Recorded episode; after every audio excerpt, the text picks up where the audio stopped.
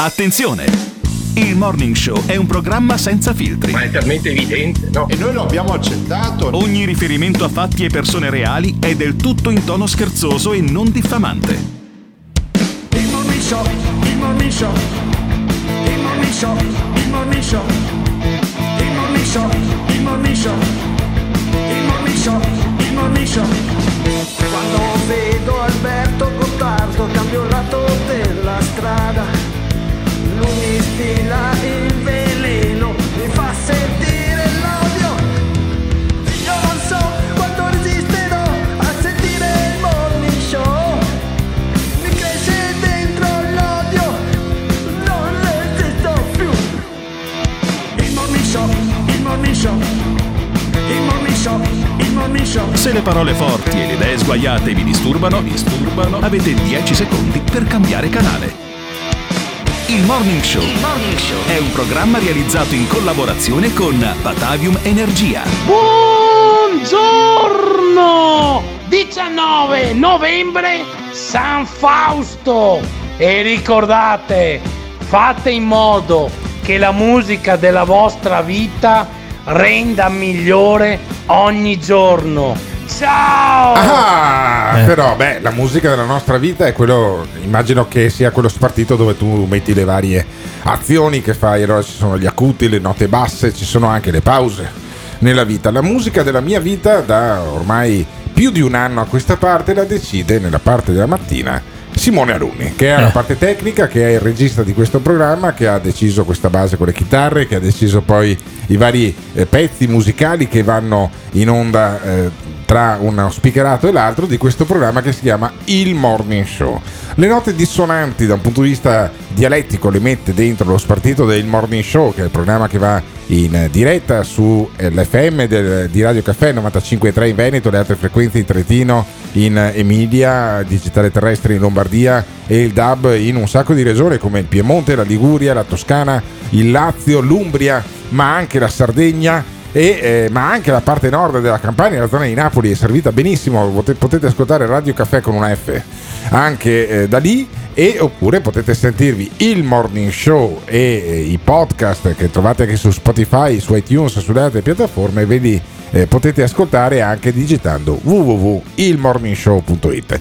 Siamo in diretta dal panoramico Hotel Plaza di Abano, dove da qualche mese, ormai più di due, è ospitato anche il giovane sì. Emiliano Pirri, a, giovane... spese, a spese della regione Veneto, no, dei Veneti, no, no, no, delle no, no, partite no, no, IVA no, no, del no, no, Veneto. Fermo, allora noi non prendiamo un euro dalla regione Veneto, dalla regione Veneto al massimo arriva qualche querela ogni tanto a firma di Luca Zaia. No, perché nei i Veneti miei sono talmente venetocentrici sì. da pensare di pagare le mie spese. Il no, romano, non mi pagate Emiliano un Pirri. Cazzo, sono romano, le sto spese, in Veneto, ma eh. voi veneti non mi pagate un cazzo. Le mi spese, sembrerà stranissimo, ma è così. Le spese le salda la produzione di questo programma, che è un programma appunto che viene prodotto al di fuori di Radio Caffè e viene ospitato anche da Radio Caffè, oltre come essere, come viene ospitato anche da Spotify, da iTunes, insomma noi siamo il treno che cerca di correre veloce su binari che vengono messi a disposizione, a disposizione da altri.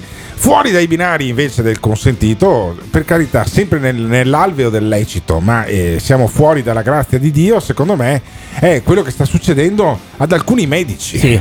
Alcuni medici italiani hanno deciso di fare ricorso al T A R. Sì, di fare il circo, di fare il circo. Cioè questo no, sindacato, pagliacci, sì. sindacato dei medici italiani S M I che ha fatto ricorso al T A R. Ma perché per cosa? Secondo loro, secondo loro i medici di base, sì. i medici di medicina generale sì. non dovrebbero curare i pazienti malati di Covid. A non casa. Si sa, a, non a casa, loro dicevano in generale. Ma perché? Eh, non si sa bene perché, perché, perché, perché loro è? devono occuparsi semplicemente dell'ordinario, come se in un momento di emergenza l'ordinario eh. non fosse anche avere a che fare con dei malati Covid. Però non tutti i medici sono così, cioè, no. è come se i pompieri durante un incendio dicessero no, ma io sono Però... un pompiere amministrativo, non eh. mi occupo di andare sulla, sulla scala antincendio. Sei stato addestrato per degli anni, la comunità ha speso un sacco di soldi per farti studiare, ti dà cinque, quattro, cinque, sei mila euro di stipendio al mese. sei pregato di metterti lo scafandro, la tuta e di andare a visitare la gente anche a e casa. E a me quando è così vengono in mente quegli stronzi che si spellavano le mani al balcone alle diciassette per battere le mani ai nostri angeli, angeli applaudire i nostri angeli. angeli. Questi sono i nostri angeli, non vogliono avere a che fare con quelli malati di Covid,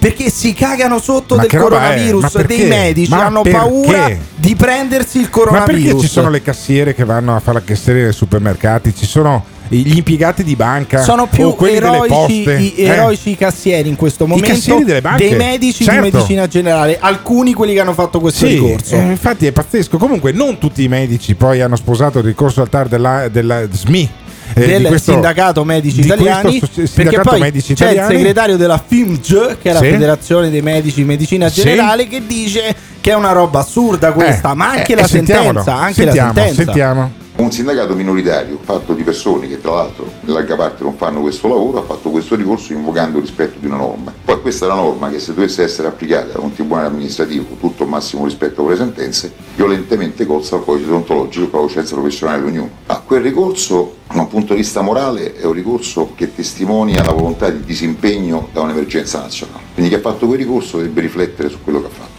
Nei fatti rimane, rimane la circostanza che oggi i colleghi in ospedale sono, stanno lavorando acca ventiquattro anche fuori dalla loro branca di specializzazione, i reparti Covid.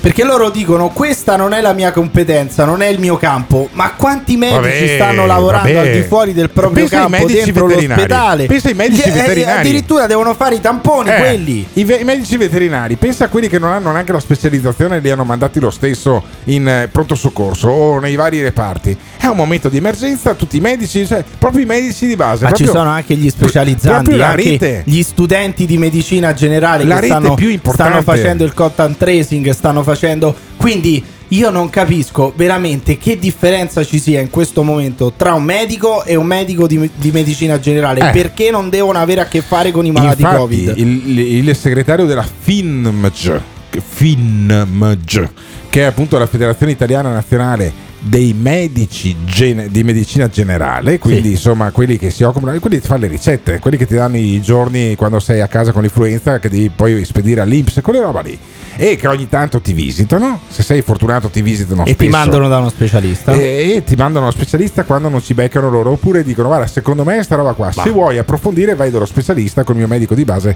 funziona che poi c'ha ragione lui nove volte su dieci, anzi dieci su dieci nel mio caso. E il segretario della F I M G dice guardate che questo ricorso, questo rifiutarsi, almeno in ipotesi, di alcuni medici di base di fare il lavoro del medico durante il Covid, che c'ha paura del Covid, è una cicatrice per tutta la categoria. E che dichiarare eh, la non competenza della medicina generale, soprattutto patologie Covid, a domicilio vuol dire incitare al disimpegno che oggi già lo fa. Quindi è offensivo anche per tutti i medici che oggi stanno lavorando sui loro pazienti, che lo stanno facendo nonostante molti problemi. Tutte queste notizie e questa notizia è stata devastante da un punto di vista, diciamo così, di comunicazione. Devastante. Questa ha aperto una cicatrice sulla faccia di tutta la medicina generale italiana e se ne assume la responsabilità chi ha fatto quel ricorso. Eh, quindi non bisogna mai mischiare, non bisogna mai pensare che l'errore di uno o di una singola sigla poi sia di tutti quanti. Sì, ho capito, ma il problema è il ricorso anche del T A R, cioè il T A R, il tribunale. Che cazzo ci sta a fare se deve tirare fuori delle sentenze de- del cazzo come queste, dove Però, dice eh beh sì adesso i medici di medicina generale possono anche non andare a domicilio dai malati di Covid, ma perché? Perché non sono medici, perché non rientra tra però, le loro competenze? Eh, appunto, Io non c'era, una, c'era una perplessità da parte dei medici, dicono ma se uno non lo sa fare, se uno non se la sente cosa si fa? Qualsiasi medico che non se la sente di fare delle cose per mille motivazioni, perché è una persona fragile, perché è incinta, perché ha paura, perché ha avuto già un'esperienza Covid, una malattia devastante, che non se la sente, noi quel medico lì non solo lo giustifichiamo ma lo aiutiamo. Noi non possiamo però aiutare chi il medico non lo vuole fare. Io posso dire che posso non andare da un mio malato perché non ho le condizioni di sicurezza, perché non sono capace di utilizzare i D P I, perché non voglio contagiare i miei pazienti in studio nella normale attività, quello lo posso assolutamente fare. Ma come anche un se... medico un medico che eh. non sa usare i dispositivi di protezione sì. personale, e come, come funziona? Come fai a fare il medico? Eh, non lo so. Ma fai altro, ma fai il banchiere, fai l'artista eh. di strada, fai il cassiere, ma non puoi fare il medico se, se non sai come come evitare di contagiare no. gli, altri, gli altri pazienti che hai. Comunque, altrimenti segre... fai un altro eh, mestiere. Comunque il segretario della F I M S dice che lo studio del medico è il posto più sicuro del mondo. Io non sono d'accordo. Il posto più sicuro del mondo, tra i più sicuri, è il panoramico Hotel Plaza, dove sì. siamo noi, perché chiunque entra deve fare il tampone. Senza il tampone qui dentro non entri. E quindi l'abbiamo fatto tutto, tutti, l'ho fatto io eh, sabato, anzi venerdì l'ho fatto io insieme con Emiliano Pirri. Poi lunedì invece l'ha fatto Simone Alunni e tutti e tre siamo negativi al Covid. Potremo fare i medici di base e eh, potremo aprire uno studio medico. Lo studio medico, secondo questo segretario, è il posto più sicuro del mondo. Lo studio è il posto più sicuro del mondo. Se uno lo adatta, l'ho visto qua quando venti c'è il termoscanner, ci sono i cartelli per terra, c'è una stanza apposta con le finestre aperte, ci sono tutte le finestre aperte, ma entri sul foto. Quindi qua la situazione è sotto controllo, c'è il distanziamento, ci sono gli appuntamenti esterni. Lo studio è il posto più sicuro del mondo. Perché la questione era: noi andiamo a domicilio dai malati di Covid e poi torniamo in studio, in studio abbiamo gli anziani, abbiamo i vecchi di merda, li contagiamo e quelli si prendono il Covid. Ma gli anziani non hanno paura di prendersi il Covid, perché oltre ad andare nello studio del medico di, di medicina generale, poi vanno anche al mercato, toccano la frutta, si assembrano in piazza, prendono l'autobus. E allora il problema non è questo, il problema è che voi non volete fare il vostro lavoro, quello per il quale siete pagati, perché anche i medici di medicina generale alla fine sono dipendenti pubblici. Torniamo al discorso di ieri e io voglio sentire i nostri ascoltatori, che saranno felicissimi sia per il ricorso del sindacato dei medici italiani che non vogliono curare i malati di Covid e sia per la sentenza del T A R che ha dato loro ragione. La vostra felicità potete esprimerla questa mattina al tre cinque uno sei sette otto sei sei uno uno. Il Morning Show, il Morning Show, il Morning Show, il Morning Show. Per una volta, Gottardo, sono d'accordo con te e, e il minchione di Pirri. Lo Stato deve precettare, precettare come fa con altri comparti statali, sia amministrativi che operativi, e basta. Sti medici si devono mettere a disposizione della comunità. Pirri, uomo schifoso, nel Veneto una larghissima ma- maggioranza di medici di base stanno dando la loro disponibilità la loro a fare i vaccini negli ambulatori. Sono già più di settecento, pensa a Roma dove nessuno li vuol fare, dove tirate il culo indietro su tutto. No. La cosa più grave di questi dipendenti pubblici è che ci sono anche gli insegnanti e non stanno insegnando niente ai nostri figli.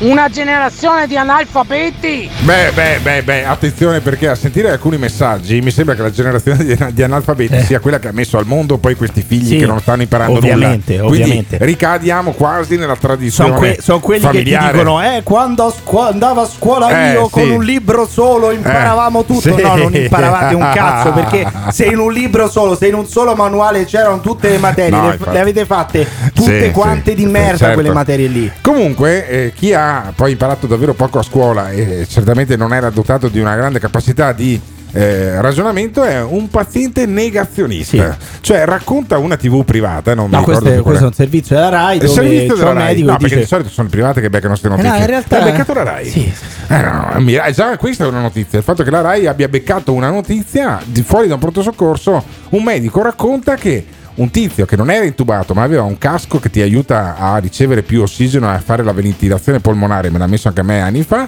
e, e si è insultava i medici perché lo stavano curando. Sì. Senti che roba. Era un signore cinquantotto anni o giù di lì che era stato preso appunto in grave insufficienza respiratoria, lo stavamo trattando, la situazione non andava bene, per cui stavamo mettendo quella che noi chiamiamo la C P A P, no? Quindi la ventilazione non invasiva, e lui ci ha, ha insultato il, il, il medico e l'infermiere dicendo: assassini, voi mi volete uccidere, io non ho il Covid, io sto benissimo e adesso me ne vado.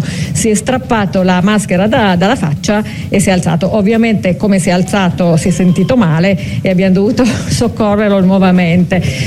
Quasi quasi da lasciare là, sai? Sì. No, vabbè, cioè, però e poi adesso, se muore, da se muore la... sul, scusa, referto scrivi, tu... sul referto scrivi stupidità. Vedi, vedi che paese, cioè, del cazzo. Noi, noi ce la prendiamo stupidità. Con uno che questo probabilmente avrà delle turbe mentali, delle turbe psichiche, perché uno che fa così non sta bene. Questo era convinto di essere asintomatico, anche se andava in apnea di ossigeno. Però no, non diciamo un cazzo ai medici di medicina generale. Ce la prendiamo sempre con i negazionisti, sempre con i complottisti, quelli che non mettono la mascherina perché sono quelli che distruggono questo paese. Però e non sono medici, la parte principale del, del, del problema di questo paese, quindi. Secondo me no, il problema principale di questo paese non sono quelli che sono, saranno anche quelli che vogliono non, che non vogliono mettersi la mascherina, che sono negazionisti, che sono complottisti. Ma a me fa incazzare molto di più un medico che non vuole lavorare, che non vuole andare a curare i malati di Covid. Secondo i nostri ascoltatori è peggio essere complottista, negazionista o dipendente pubblico? Ditecelo al tre cinque uno sei sette otto sei sei uno uno. Ferma Donato, il coprifuoco, il coprifuoco Donato.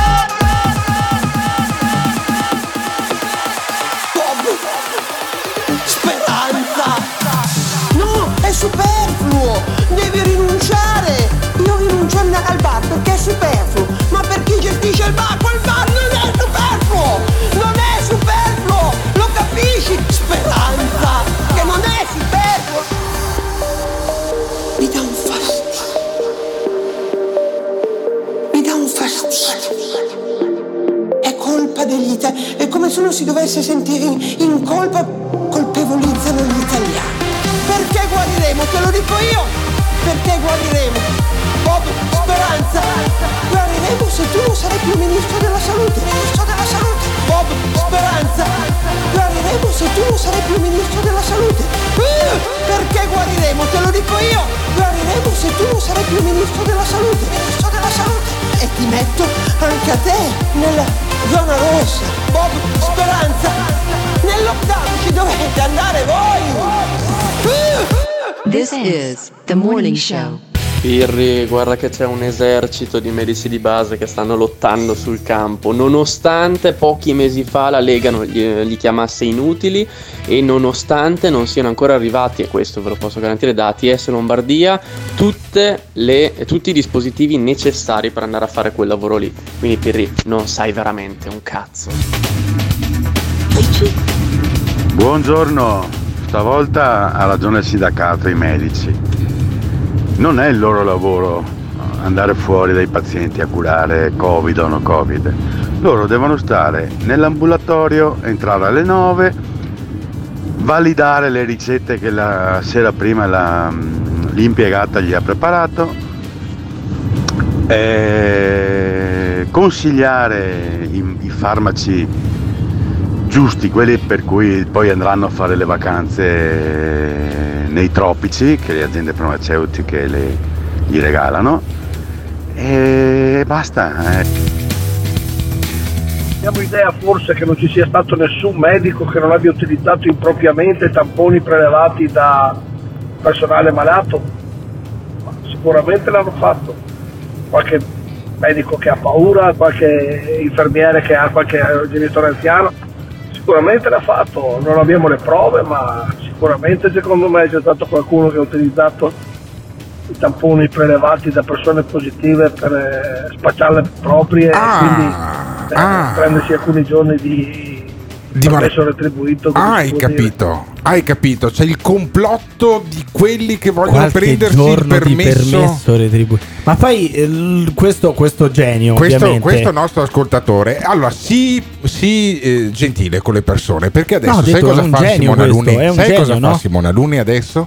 Simone eh. Alunni, che si era già alzato per andare verso il traslatore telefonico, perché lui capisce le cose molto prima che noi gliele eh, diciamo, perché quello intelligente dei tre non sei tu, Emiliano Pirri, ormai ex studente e dell'università. Mi tocca, mi tocca svelarti questo segreto, non eh. sei neanche tu però. Non eh, sono neanche io, ma quello che è ciamanico è Simone Alunni, che sta cercando di, di chiamare questo nostro ascoltatore che ha lasciato un messaggio al tre cinque uno sei sette otto sei sei uno uno, che è un numero che voi potete anche chiamare eh, telefonicamente per intervenire direttamente in diretta, oppure se noi sentiamo qualcuno che promette bene da un punto di vista il messaggio vocale WhatsApp, eh beh, poi beh, lo chiamiamo. Eh, abbiamo in diretta, abbiamo in diretta questo nostro bene, ascoltatore. Eh? Che tu hai appena definito, Emiliano Pirri, un genio. Questo è un genio. Nostro ascoltatore che ci chiama da dove? Sono Loris da Vicenza. Loris da Vicenza. Loris da Vicenza, cosa ne pensi di Emiliano Pirri? Perché Emiliano Pirri ti ha considerato, ti ha, ti ha, ti ha definito un genio, ma da un punto, con molte virgolette, come se tu fossi un cretino. E, e tu invece? Cosa ne pensi di Pirri? Ognuno ha la sua idea. Ognuno ha la sua idea.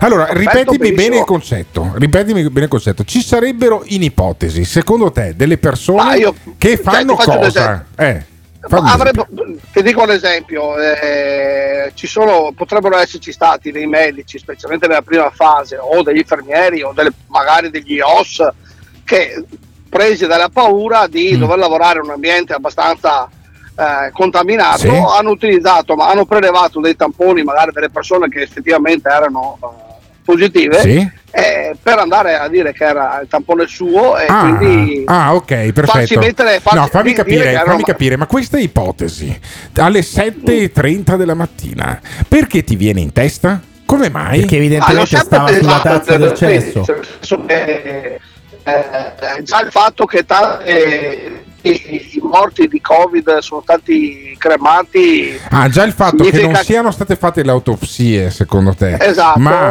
che siano stati cremati i morti di Covid ti porta a pensare che ci siano dei medici e eh. degli infermieri che hanno preso dei tamponi positivi e se li sono, Pronto, e se li sono intestati. Ecco, io, eh, se, allora io invece ti sento, Loris, purtroppo vorrei che eh, fosse il contrario. Sento. Benissimo, mettiamo giù Loris. Ma quindi allora, ovviamente un'altra parte del complotto sì. è che se tu prendi un tampone di sì. uno positivo e dici sì, che è tuo, sì, di quel positivo là vuol sì. dire che tu poi gli dai un tampone che è negativo, sì, ma allora poi eh, ah, ma, allora, ma la cosa allora mandi, in giro, mandi in giro sì, un positivo a no, contagiare certo. le persone. Ma la cosa ancora eh? più suggestiva è che non sono i medici, non sono gli infermieri, non sono neanche gli O S che fanno i tamponi eh, positivi o negativi, ma li processa una macchina in un laboratorio di microbiologia, per cui noi avremmo dei medici, degli infermieri e degli O S con i, i poteri paranormali che solo a vederlo no, vabbè, ovviamente Sta, battezzano sta... un tampone positivo o negativo. Stanno in combutta, no? no ma stanno in combutta con i tecnici dei laboratori, poi, no? Le cose che nascono nella testa della gente. Io,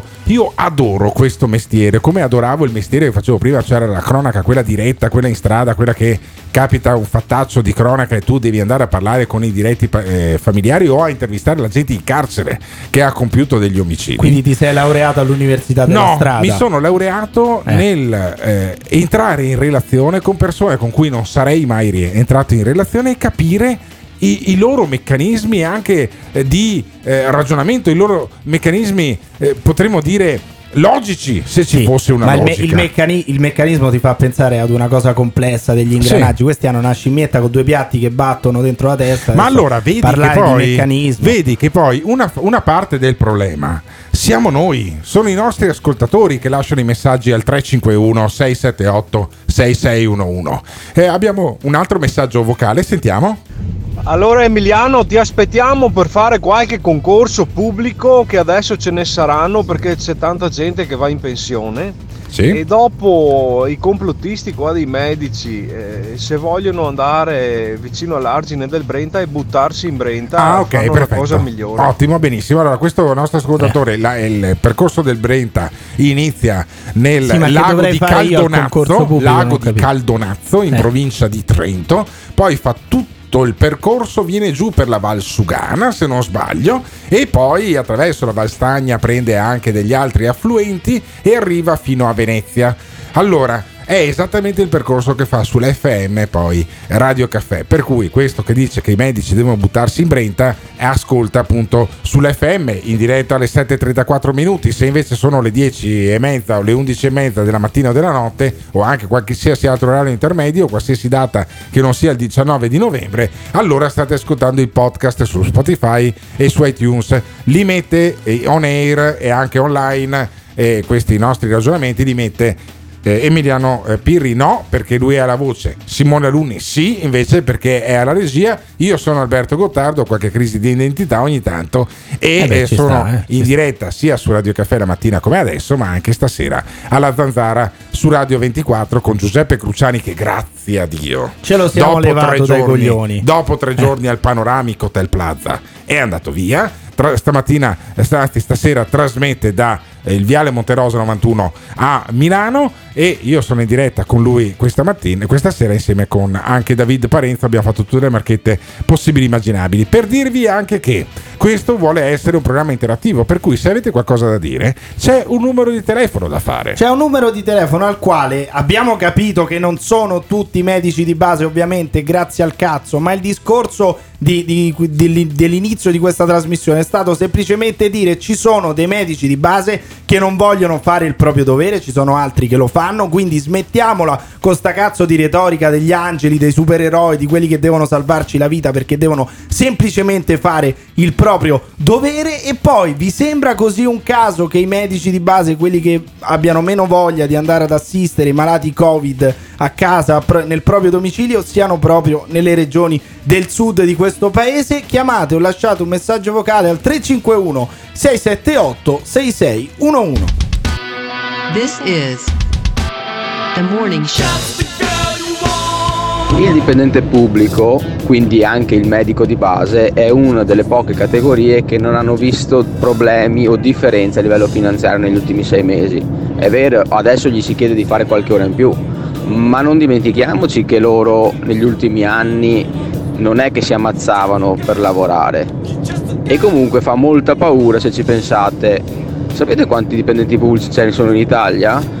Più o meno tre milioni, e a detta così ci sembrerebbe anche poco visto che siamo sessanta milioni, ma facciamo un'ipotesi, è molto simile dire che è come se avessimo tutti gli abitanti di Roma dipendenti pubblici, quindi gli italiani mantengono un bel po' di gente.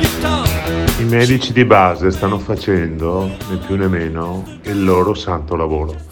Ricevono una media di duecento trecento telefonate al giorno a cui devono rispondere e soprattutto a cui devono dare dei consigli, delle valutazioni e il più delle volte anche delle terapie. Non credo che dobbiamo tirare la croce addosso a loro, ma dobbiamo cercare di coinvolgerli e far sì che facciano parte del progetto, specialmente nel Veneto, che vuole il governatore Zaia. Non, nessuno vuole tirarsi indietro, si vogliono solo essere tutelati dal punto di vista lavorativo. Il meccanismo di ragionamento è semplice, si attaccano a Facebook, seguono delle persone che scrivono boiate e loro ci credono a qualsiasi cosa che scrivono queste persone, che possono essere leader politici o anche no, insomma.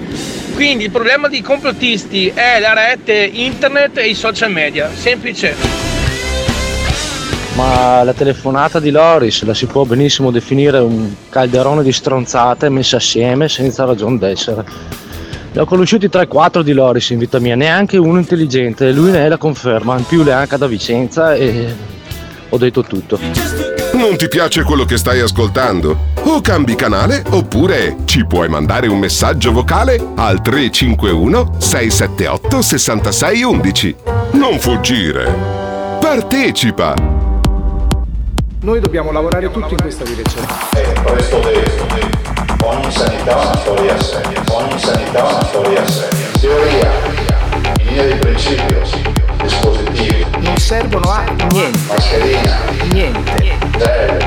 Niente. Guanti. Niente. Regole. Niente.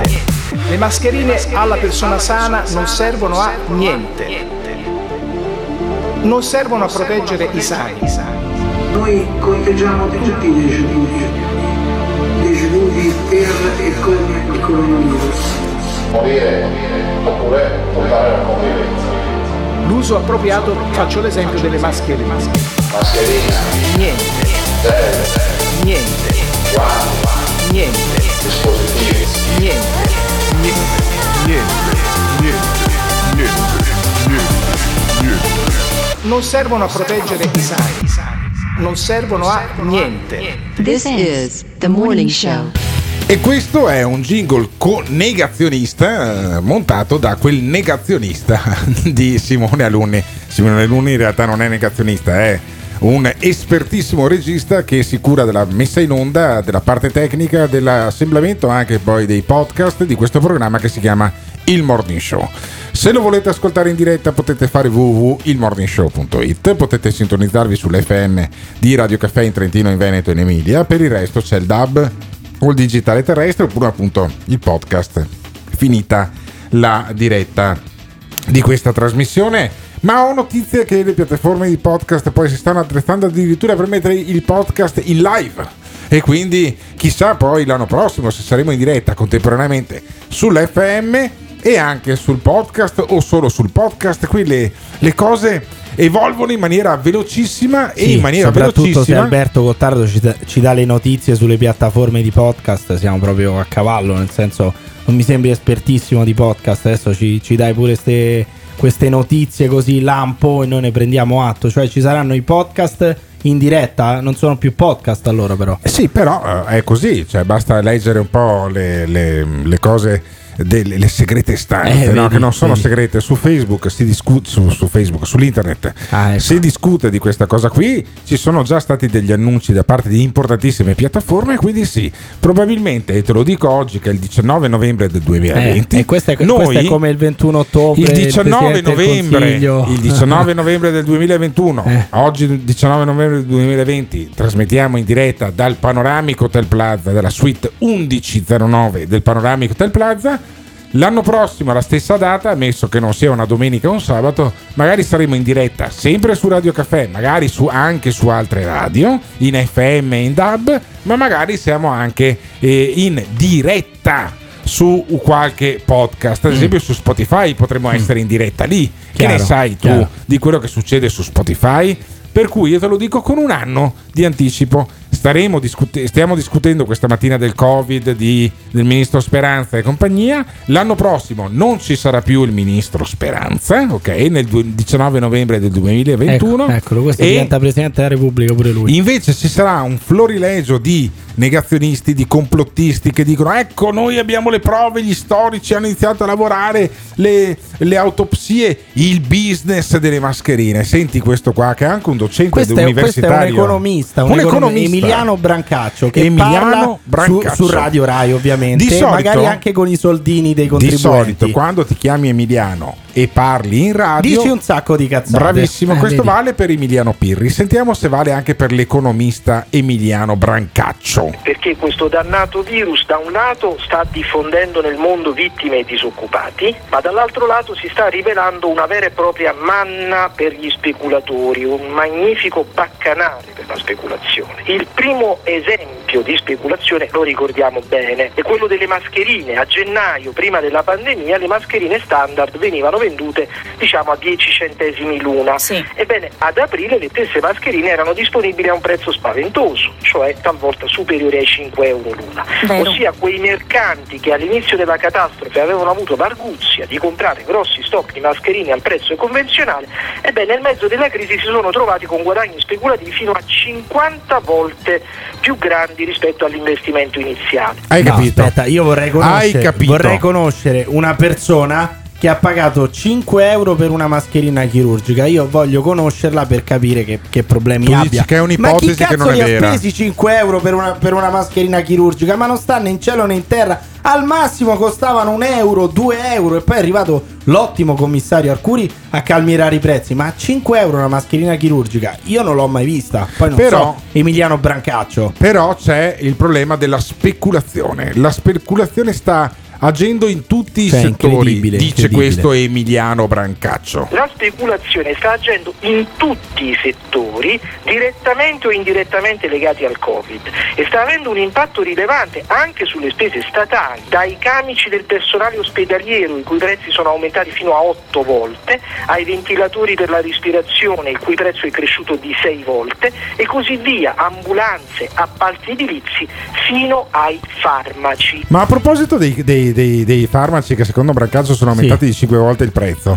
Ma eh, quella vicenda del cognato del presidente della giunta regionale della Lombardia, Fontana, sì, che fine ha fatto? Ade- ma scusa, ma poi mi dici una cosa, ma le persone, che eh. schifo le persone che guadagnano dal proprio lavoro. Senti, cioè, il difensore del mercato. Se c'è una richiesta slap, elevata, slap, se c'è una domanda elevata di eh. un prodotto, evidentemente sì. poi si alzerà anche il prezzo. Ma qual è il problema? E quindi questo, secondo te, naturalmente succede ma anche cazzo, con il vaccino? Ma questo è un economista, abbiamo un problema di P I L mondiale eh. e lui si preoccupa perché c'è qualcuno che guadagna. Devi Dovrebbe preoccuparti la di chi non guadagna. Dovrebbe ma intervenire perché? la politica perché? ad imporre i prezzi. Senti cosa succede secondo l'economista sul vaccino. Prendiamo il caso recentissimo di Pfizer, la grande multinazionale farmaceutica che lunedì scorso ha annunciato di avere quasi pronto un vaccino efficace nel novanta per cento dei casi. Questa notizia, lo sappiamo, ha scatenato tante reazioni. La Presidente della Commissione Europea von der Leyen si è affrettata a twittare su un contratto di acquisto di trecento milioni di dosi e in generale la stampa ha parlato di un grande boom di borsa causato dall'annuncio di Pfizer, sì. un boom che cioè dovrebbe comprovare che la prospettiva finalmente è cambiata e che finalmente abbiamo la soluzione contro il Covid. Chi ha sicuramente guadagnato da questa fiammata azionaria? Beh, di sicuro ci ha guadagnato l'amministratore delegato di Pfizer, mm. che subito dopo l'annuncio, cioè proprio nel momento di massima ascesa dei prezzi azionari, guarda caso ha improvvisamente venduto azioni Pfizer per circa cinque milioni di dollari. Cioè, pensa che stronzo questo, no? Cioè aveva il, il sessanta per cento delle azioni Pfizer che erano volate alle stelle, schizzate alle stelle, lui che ha fatto? Che ha fatto le ha vendute, cioè una roba terribile. Poi soprattutto vendendole e arricchend- arricchendosi chi ci hanno rimesso? Gli operai, i poveri infermieri. No, si è arricchito vendendo delle azioni in borsa che altri hanno comprato. Quindi va bene che ci sia della gente che diventa molto ricca. Ma cazzo, è il loro lavoro. Sulla questo salute delle persone. Ma perché la salute delle persone? Eh. Abbiamo detto che bisogna dare messaggi positivi. Questi hanno dato un messaggio positivo dicendo abbiamo scoperto il vaccino, è efficace al novantaquattro per cento, al novantacinque per cento. Le azioni sono schizzate alle stelle e se le è vendute ed è diventato ricco. E quindi E quindi chi ci, ci ha rimesso? Chi ci, ci ha rimesso? Sono, voglio sapere. Ci sono dei messaggi positivi o dei messaggi negativi? Se non li mandate, ci rimette questa trasmissione che è il Morning Show. Se li mandate, invece, questa trasmissione diventa ancora più bella perché a me di ascoltare Emiliano Pirri mi sono rotto le balle. Eh, beh, Come cioè. si fa a mandare i messaggi positivi e i messaggi negativi?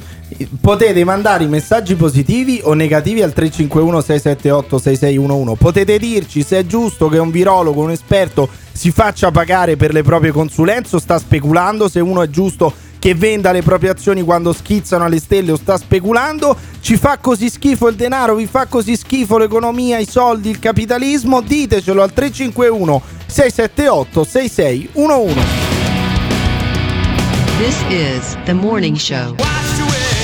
Se perfino un geriatra del Comitato Tecnico Scientifico Damier Tamerlino in trasmissione ha detto che il Covid deve essere trattato come una malattia normale, in quanto il medico non è uno stregone, ma perché siamo abituati che la scienza ci devono curare da tutto, dobbiamo campare all'infinito. Purtroppo la vita, anche la morte è la sua fine. Eh morte, sì, eh sì, eh sì. Di solito questo ragionamento qua lo fai fino ai settanta anni. Dopo i settanta anni dici no, ma la medicina ha detto che viviamo fino a centoventi. Venga, un po' ti fai, te la fai anche sotto. Abbiamo un nostro ascoltatore che ha chiamato Simone Alunni al tre cinque uno sei sette otto sei sei uno uno. Marco, quanti anni hai tu, Marco? Buongiorno. Buongiorno, ne ho sessantadue. sessantadue, quindi eh. se, statisticamente fra ventidue e ventitré anni dovresti essere morto, giusto? È probabile, sì. Benissimo. Eh, perché hai chiamato al Morning Show per farti dare questa notizia? Ho chiamato cioè, perché eh. vi ascolto spesso. Sì? Ho sentito un po' di battute sulla, eh, sul business eh, del Covid. Sì? Insomma, Le... sembrava eh. quasi che vi fosse dell'ironia sul fatto che qualcuno non avrebbe avuto un lucro eccessivo da questa crisi. Ma lo diceva un economista, lo diceva un economista Emilia- un esempio, come si chiama? Emiliano Emiliano Brancaccio, Emiliano che Brancaccio. Ci dice che in questo momento eh. di emergenza servirebbe Karl Marx. Eh, eh, vedi, questo ci lo dice. Ho capito, ho seguito su questo, eh. sì sì. Però al di là delle battute che si possono fare sì. anche su interventi di economisti non sempre eccellenti, vi faccio un piccolo esempio. Sì. Gli alimentari, oh. la grande distribuzione alimentare sì. che non ha avuto aumento di costi, di prezzi, di, di salari della manodopera, ha aumentato i prezzi in maniera scandalosa, pur essendo aumentati i consumi di alimentari. Ma non, non è vero che hanno aumentato i prezzi in maniera scandalosa, perché hanno dovuto dotarsi anche loro di dispositivi di protezione. Quindi di che cazzo stiamo parlando? Di che dispositivi Servo, si sono servono votati, le mascherine? Ma che raccontate? Ma che, ma che vuol dire? No, le, no, le racconta Emiliano Pirri le farfaluche. No, no, no, no, buona no, giornata, no, no, no, buona fermo, giornata. Fermo, fermo, e fermo. Attacca. Giù, giù Pirri, cazzo. È attaccato. Giù, e Pirri. Che devo fare io? Voglio sentire invece questo nostro ascoltatore Marco, che è ancora in onda. Secondo me invece no, ha messo ma giù. Buttato giù. Ha messo giù. No, perché? Tu, allora, questo ti stava raccontando, è chiaramente un tecnico del settore, ti stava raccontando un pezzo di realtà. Tu sei uno studente, ma tu sei uno studente fuori corso della Sapienza, che cazzo vuoi saperne? Ne saprà di più eh beh, certo. il nostro il ascoltatore nostro sessantaduenne che, che dovrebbe... ha chiamato al tre cinque uno sei sette otto sei sei uno uno, ha quaranta, quaranta anni di esperienza, e adesso io vorrei che Simone Alunni me lo chiamasse e ce lo ritornasse in diretta, perché io voglio chiedere a Marco di spiegarmi un pezzo della realtà. Non la sai tu la realtà, che sei uno studente universitario. Sì, ma se sai... uno butta giù vuol dire che alla fine tanta ragione si è rotto le balle da, da vendere te. Non ne aveva. Si è rotto se le uno ha ragione da vendere non butta giù il telefono. Ma no? Robe da matte. Cioè tu fai buttare la giù il telefono. La speculazione della grande distribuzione alimentare. Riesci a far buttare giù il telefono, cioè, ai in nostri ascoltatori. Stai zitto un attimo e taciti. Giù, giù, giù, giù, giù Pirri, giù Pirri. Adesso Marco, Pirri sta giù fino alla pubblicità. Marco, spiegami il tuo pezzo di realtà, perché Pirri ha rotto i coglioni. Dai, dimmi, dimmi, tu lavori nel settore della grande distribuzione? No, non, non deve interessarvi in che settore lavoro eh. io. In ogni caso, eh, perché ti sento parlare con cognizione di causa. Eh. Per i supermercati e la grande distribuzione alimentare è costituito dalle mascherine chirurgiche date in dotazione tardivamente agli operatori, sì, molto spesso acquistate dagli stessi operatori. Okay. Altri costi aggiuntivi non ce ne sono. Non ce non ne sono, sono quindi stati. Tu dici c'è una speculazione in atto da parte dei grandi, dei grandi supermercati. Sì, dico questo. E io te lo faccio dire, in questa trasmissione in cui nella barra pubblicitaria sentirai un sacco di pubblicità dei supermercati, ok? Perché noi siamo comunque una radio che ha una ispirazione Beh. libera. Mi raccomando Marco, fate bene a, fate bene a pubblicare pubblicità anche dei supermercati, sì, mancherebbe certo. altro. Ma tu La dici c'è qualcuno che si sta guadagnando, c'è qualcuno che si sta guadagnando forse troppo dal tuo punto di vista. Quanto è lecito guadagnare su un bene o un servizio? Oh, adesso mi fate la filosofia eh, economica. Certo, è chiaro la filosofia economica. Cioè tu fai un servizio, no? Mettiamo che tu sia un allora, rappresentante. Io credo che qualsiasi eh. ascoltatore sia in grado di giudicare per conto proprio. Ok, e quindi? Se a parità, se a parità di costi vengono aumentati i prezzi in un momento in cui la gente si scaraventa ai supermercati temendo la sparizione dei beni alimentari, e il risultato di tutto questo è l'aumento dei prezzi degli alimentari sì. generalizzato, uh-huh. generalizzato. Ma non, non c'è stato un aumento, guarda che l'Istat, l'Istat non legge. Questa, dal non, punto di vista legale, è una cosa assolutamente. Però scusami, legge, dal, scusami dal, dal punto di vista legale, Marco, è una cosa assolutamente Marco, auspicata. Però Marco, non c'è dal stata. Dal punto di vista morale è sì. una schifezza. Però poi Marco, Marco ma ci sarebbe stato. Va bene così. Ma no, fate cure, ma io non, non vedo tutto, io non vedo questo, tutto boh. questo aumento sugli alimenti. No? Ma non è vero, cioè tecnicamente, tecnicamente. Le, tecnicamente il nostro ascoltatore sta dicendo tutta una sequela di puttanate eh. perché questo no, è un ma no, ma questo eh beh, Giù ma Pirri. Questa spesa totale non, non, non ha senso non l'abbiamo vista, non l'abbiamo vista. Voi, ve la fate e ve la raccontate. Vedi, vedi, vedi, vedi, vedi qual è l'impressione. Vedi qual è, qual è l'impressione. Vedi qual è l'impressione che dai ai nostri ascoltatori. Marco, Marco, stai su, Marco, stai su, buttiamo giù Pirri. No, eh, è lui che butta giù. Io lo faccio parlare, posso ribattere, posso ribattere alle stronzate che dice. Non puoi ribattere.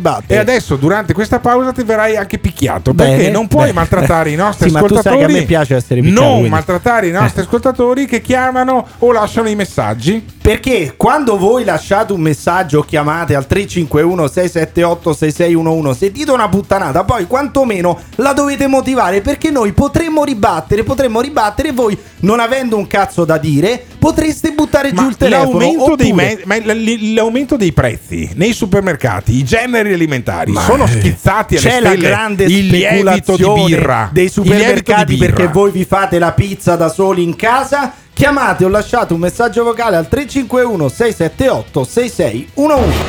Attenzione! Nel Morning Show vengono espresse opinioni e idee usando espressioni forti e volgarità in generale. Vogliono convincere gli italiani che esiste un pericolo che non c'è. Ogni riferimento a fatti e persone reali è del tutto in tono scherzoso e non diffamante. Se le vostre orecchie sono particolarmente delicate, vi consigliamo di non ascoltarlo. Il Morning Show è un programma realizzato in collaborazione con Patavium Energia. È evidente che non vedi nessun aumento negli alimenti. Primo eh. perché sei a dieta e mangi, mangi un cazzo. No, fermo, Secondo fermo, fermo, fermo, in... fermo. Cos'è che sta dicendo questo nostro ascoltatore? Cioè, questo nostro ascoltatore sta dicendo che siccome io sono a dieta non so quanto costa eh, un litro di latte, che lo trovi tra il zero virgola novantacinque e un euro e trentacinque a seconda della qualità del latte che prendi, che io non so quanto costa un euro, un, un eh, non lo so, un ma chilo, poi io non ho mai capito questa cosa di un chilo di, un chilo d'arance, due euro al, eh? al litro il latte, a che cazzo serve? No, no, no, cioè no, una volta che tu no, hai no, detto no, fermo, io so fermo, quanto costa fermo, al litro fermo, il latte, tu non lo sai, per, tu non lo sai perché vivi in eh, albergo. E che hai risolto eh, poi? Benissimo, quindi sai quanto costa eh, la vita nei coglioni. Però no? Quanto costa un litro di benzina? Un litro di benzina eh. starà adesso a uno e venti. Eh sì, magari in Svizzera. Allora, noi eh, abbiamo questo nostro ascoltatore che ha lasciato questo messaggio. Fammi sentire il messaggio adesso che abbiamo capito che siamo sul Morning Show. È evidente che non vedi nessun aumento negli alimenti. Primo mm. perché sei a dieta e mangi, mangi un cazzo. Sì. Secondo perché siete rifocillati dall'albergo. Fermo, Mettete fermo, fermo, fermo. L'albergo da cui noi ogni tanto mettiamo il naso fuori è il panoramico Hotel Plaza. Noi siamo ospiti da oltre due mesi. Noi, dico, Emiliano Pirri da Roma che fa il Morning Show con me la mattina e dà una mano anche alla parte tecnica quando Eh, io sono in diretta, tipo stasera anche alla Zanzara su Radio ventiquattro. Io sono Alberto Gottardo e la mattina la parte tecnica me la fa Simone Alunni. Viviamo due su tre perché Simone torna a casa, abita qua vicino. Abitiamo in un lussuosissimo albergo che è il panoramico Hotel Plaza di Abano Terme. Ieri sera ero anche in piscina, è una goduria pazzesca. La faccia vostra che invece rosicate. Ma questo nostro ascoltatore, dopo aver detto che ah, sono a dieta, sì, in otto settimane ho perso quasi quattordici chili qui dentro, pensa sì, quanto, gra- non ce pensa quanto eh? grasso ero sì. B, colazione, pranzo e cena C P C, colazione, pranzo e cena effettivamente li faccio qua dentro. D, però io la cena comunque, il pranzo lo metto in tavola anche per le mie figlie e so quando vado a fare la spesa quanto costano le cose. Io personalmente tutto questo aumento dei prezzi della G D O che adesso questo nostro ascoltatore con il messaggio racconta, i prezzi al supermercato non mi sembra che siano aumentati. Sentiamo e cosa sostiene. Cominciate a comprare qualcosa da mangiare o a mantenere una famiglia. Ma lo faccio. Allora, la grande distribuzione col Covid, con la chiusura lockdown, ha avuto un incremento di vendita del trenta per cento. Vabbè, fatturato. trenta per cento dati alla mano. Eh. Andate a comprarvi un chilo di frutta o un chilo di carne o tutto il resto. Eh. A fronte di, come diceva il sessantaduenne, spese per praticamente zero, perché a parte il gel per le mani, quattro rotoli di carta e una guardia a, a contenere il numero di persone che vanno avanti e indietro, non certo giustificano il trenta per cento.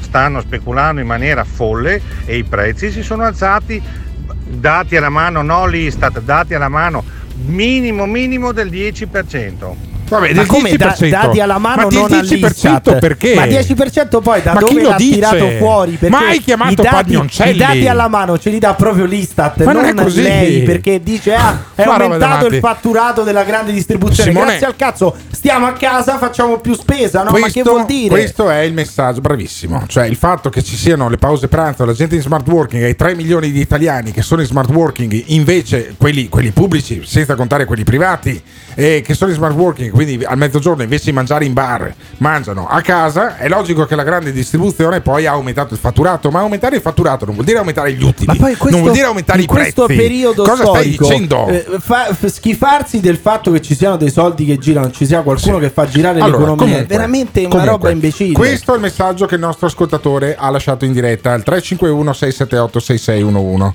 Poi Simone Alunni l'ha chiamato, ce l'abbiamo in diretta questo nostro ascoltatore, leggo sul computer. Fabio, buongiorno Fabio.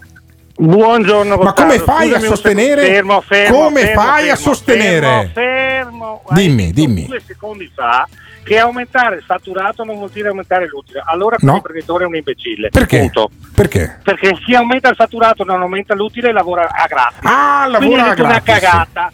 Se ti aumentano, se ti aumentano i costi, se ti aumentano i costi più, no, più no, che proporzionalmente hai, rispetto al fatturato. Ascolta quello che dici. Dimmi. Hai detto chi aumenta il fatturato, non hai detto che aumenti l'utile. E infatti, e hai detto una cagata. Come no? Io non, non succede la laurea, sempre. Ma ti faccio un esempio, anche che fosse aumentato l'utile, qual è il problema? Qual è il problema? Fermo Pirri. No, no, no, fermo, fermo che tu no, fermati, fermati un secondo. Allora, ti faccio un esempio, ti faccio un esempio. Io c'ho, c'è un albergo qui vicino che ha deciso di abbattere i prezzi delle proprie camere, ok? Per riempirlo comunque anche durante la crisi. È passato da centoventi euro a sessanta euro a camera. Ha aumentato il fatturato, ma incassando meno, incassando meno in proporzione, perché con il doppio delle camere. Ma lascia mettere... perdere la no, proporzione. Inca... È la proporzione. Lui ha comunque una parte di. Ma utile, sì, ma per favore. Ma se tu lavori sotto costo, se tu lavori sotto comunque, costo aumentando il fatturato, anche se fosse alla pari. Ma non è alla pari, nessun... è quello il problema. Esatto, non e non quindi nessuno, ha ucciso tutto l'utile. Va alla pari. Fammi capire. Un, un centesimo lo deve guardare. Quindi tu dici quindi che il dieci percento. Ma tu dici che il dieci percento è solo aumentati i prezzi del dieci percento dei supermercati. Dei prezzi, ascolta, ma come fai a dirlo? Ieri mattina, ti prendi il mattino di ieri mattina che ti riportavo alcuni dati, non del dieci percento ma del tre percento. Va Vabbè, bene? Ma il tre io è un discorso. Sul campo, ma sul campo te lo dico io che è il sul dieci percento. Campo. Te sul lo campo. Dico io. Fabio, guarda, fammi, un esempio, no, io, fammi un esempio, fammi un esempio pratico. Ma, fammi un esempio ma pratico. Guarda, il pane, il pane, il pane. Costa, la pagnotta costa quattro euro e ottanta al chilo, va bene? Eh. Prima del lockdown costava quattro euro e cinquanta. Sì, ma la panina è la stessa cosa. Luca Vecchiato, mia. Chiamami Luca Vecchiato immediatamente. No, ma soprattutto io adesso, no, fermo, fermo Fabio. Io adesso ti faccio chiamare da Simone Alunni. Non so se riusciremo a beccarlo allora, subito. Il, l'ex presidente nazionale, l'ex presidente nazionale dei panificatori. Perché il fatto spesa, che tu spargi odio, spargi odio sui commercianti, io la trovo una cosa no, indegna in questo no, momento. Come fai a dire su, che è aumentato il pane? Sulla grande distribuzione. E compralo dagli artigiani il pane, compralo dagli artigiani invece di comprarlo al supermercato. Ma li, li strozzeranno, è la grande distribuzione. Ma tu dove vai a fare la spesa? Dove vai a fare la spesa tu? Dove vai a fare la spesa? Ti chiamo che cazzo voglio. Dove vai a, chi- a allora, fare la spesa? Se chiami chi cazzo vuoi sei di parte ovviamente. Sì, ho appena tu sentito il chiam- responsabile del marketing di Despar. Mi ha detto che non sa l'autorizzazione ma dell'amministratore delegato. Testaro, chiama il canale, ho capito, ma sono le otto e un quarto non mi rispondono. Mi ha risposto uno, mi ha detto che ho bisogno dell'autorizzazione della D e io in diretta non posso venire, quindi non ce la fa stavolta. Ma lo chiamo guarda, domani, conta, lo faccio conta, autorizzare conta, domani. Guarda, guarda, ma tu dove vai a fare la spesa? Dove vai a fare la spesa? Ma- Ma vado anche nel Prix, vado alla Lando, vado benissimo. No, no, e perché il pane non lo vai questo. A prendere dall'artigiano? Vado proprio dall'artigiano perché è molto più buono, ma eh. lo pago quattro euro e ottanta. Eh, ah, quattro euro e ottanta è troppo. È, è un prezzo pazzesco, quattro euro e ottanta al chilo. quattro euro e ottanta al no. chilo. Che guarda, pane compri quello con la zucca? Facciamo, fermati un secondo. Dimmi, fermati. dimmi, dimmi. Se, se, siamo democratici, io rispetto moltissimo sì? la tua trasmissione. Okay, anzi, grazie. ti faccio.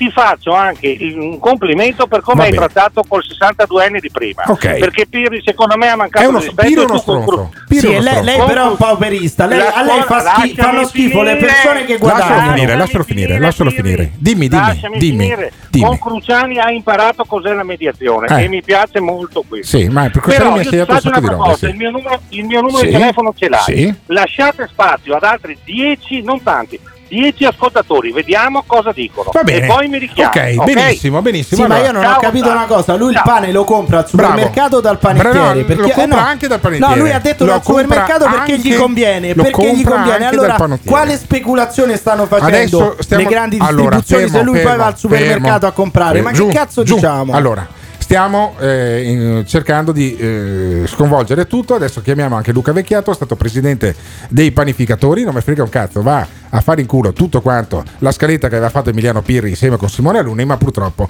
allora, se voi siete convinti che i prezzi siano aumentati, ce lo dite. Ce lo dite, mi portate degli esempi. Io caspita, domani mattina vado a fa- fa- voglio fare un collegamento dal supermercato. A questo punto stamattina, a che ora aprono i supermercati? Eh, no, che noi iniziamo alle sette come caspita facciamo, però in qualche maniera ce la facciamo. Io voglio capire con i nostri ascoltatori se ci sia una percezione perché avete meno soldi e una volta li spendavate in maniera più tranquilla. Adesso siete stati più att- state più attenti ai soldi, e allora vi siete eh, vi eh, pensate che ci siano i prezzi in aumento, ma i prezzi non sono in aumento. Io sono convintissimo di sta roba qua. Dopo sul pane ragioniamo fra qualche minuto, però io voglio sentire i nostri ascoltatori. I prezzi al supermercato, dal negoziante, dal fruttivendolo, sono aumentati o no? C'è una speculazione sui generi alimentari, soprattutto da parte della grande distribuzione, e poi vi fanno schifo quelli che guadagnano, quelli che magari in questo periodo di, di pandemia, pensa che stronzi, hanno aumentato gli utili e si sono portati qualche soldino di più a casa.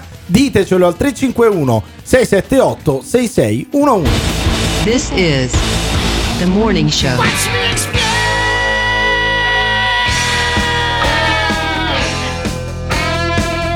Buongiorno a tutti, buongiorno Gottardo. Ma certo che sono aumentati. Io sono, sono single, vivo da solo, vado a farmi io le spese e vado io una barra due volte alla settimana al supermercato. Vado alla grande distribuzione perché non ci sono più i negozi piccoli, ecco perché non ci vai più, e perché per trovare un negozio piccolo ti tocca fare un sacco di strada che non puoi fare perché non hai più tempo di fare un cazzo. Ma nella grande distribuzione è come? Io tengo tutti gli scontrini, se vuoi ti mando le foto degli scontrini dove vedi dall'anno scorso a quest'anno la differenza di prezzo. Ok? Buona giornata. Gottardo, sei proprio un cretino e hai pestato proprio una merda questa volta. C'è perfino un'inchiesta dell'antitrust sull'aumento dei prezzi, soprattutto nelle zone rosse nel periodo di, dell'emergenza. Almeno informati, brutta luia. Ti aspetta una giornata lunga e pesante? Chiamaci o mandaci un messaggio vocale al numero tre cinque uno sei sette otto sei sei uno uno. Potrebbe andare molto peggio. Uniti contro le dittature e uniti nella verità. Uniti nella verità. Uniti nella verità. Verità, verità, verità, verità. Allora dite la verità. Verum ipsum fac. Dite la verità. Verum ipsum fac. Bar, gelaterie, pasticcerie, ristoranti chiuderanno alle ore diciotto. Chiudere i ristoranti alle diciotto? Nel culo devi chiudere i ristoranti. È vietato. Chiudono, non sono consentiti. Le misure di sicurezza del cazzo. Non abbiamo introdotto un coprifuoco. È una parola che non amiamo. Viviamo nell'orrore di una malattia che abbiamo amplificato fino a farla diventare una peste. Non è così. Imbecille. Tu e questi cretini che ti seguono. E allora dico, almeno qui diciamo la verità. Verum ipsum fac. Siamo uniti nella liberazione contro l'ipocrisia e le menzogne, contro le falsificazioni, contro i falsi numeri che vengono dati per terrorizzare gli italiani. E un modo per terrorizzare gli italiani è imporre una dittatura del consenso. Dittatura del consenso, dittatura del consenso, dittatura del consenso, dittatura del consenso. Siamo i più bravi di tutti a inventare soluzioni ridicole e intimidatorie. Questo è intollerabile. This is The Morning Show. Allora, che siano aumentati i prezzi della grande distribuzione è pacifico. Secondo, eh, l'aumento dei prezzi di un'azienda molto spesso non corrisponde a un aumento degli utili, ma potrebbe corrispondere anche a un aumento dei costi che ha quell'azienda. E poi mi è piaciuto molto il discorso di Pirri, che da buon sinistroide punta il dito subito contro gli imprenditori perché eh, gli imprenditori guadagnano. Pirri, ma tu lo sai cosa serve un'azienda? Serve a fare i soldi. Buona giornata. Gottardo, se vuoi una mano a spiegare a quel signore che aumentando il fatturato non è detto che si aumenti l'utile, chiamami pure, perché se uno non capisce neanche cos'è la matematica, poveretto, cosa vuoi farci? Vabbè, ah, noi un po' di matematica la stiamo facendo. C'è perché? Qualcuno, secondo me, io spero che quando voi ascoltate la radio facciate sì. altro, le parole crociate, ogni tanto qualcuno lavora pure, sì. mi dicono in Veneto, però dire che io eh, ce l'ho con quelli che guadagnano, che io, ho detto, io ho detto il contrario. A me potete sì. dire tutto, torna in sì, Africa, sì. Eh, romano di merda, sì. luia, ma sinistroide a me non me lo dite. Sai perché succede sta cosa? perché tu ogni tanto fai dell'ironia, ma l'ironia, come ti no, ho sempre le perso- detto, le persone poco intelligenti in radio, non la capiscono. L'ironi- l'ironia in radio la gente non la capisce. Se tu hai due neuroni eh. e uno sta in vacanza, sicuramente ah, non la quindi capisci. Quindi non sei tu che non ti fai capire in radio, ma è colpa no, di quelli che no, ascoltano. No, no, no, è precisamente. Non sono io, qua, non sono è... io che non mi so spiegare. Sì, siete voi sì. che non capite un cazzo. Sono come è proprio quei, così. Sono come quegli speaker falliti che incontri, che dicono: ah, sai, sono contento, ti sento, fai sei ore di diretta al giorno.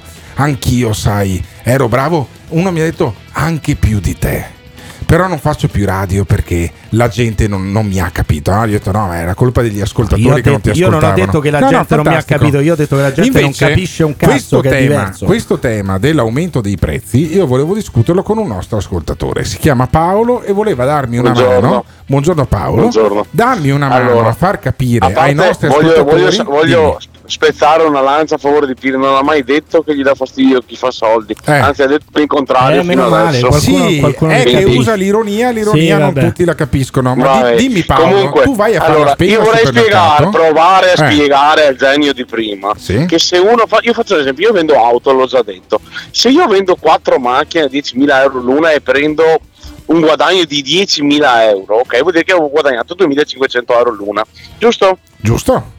Perfetto, se io v- e ho fatto un fatturato di quanto? Di quarantamila euro, benissimo, giusto? Esattamente. Perfetto, se io vendo dieci macchine e sì. prendo mille euro all'una, sì.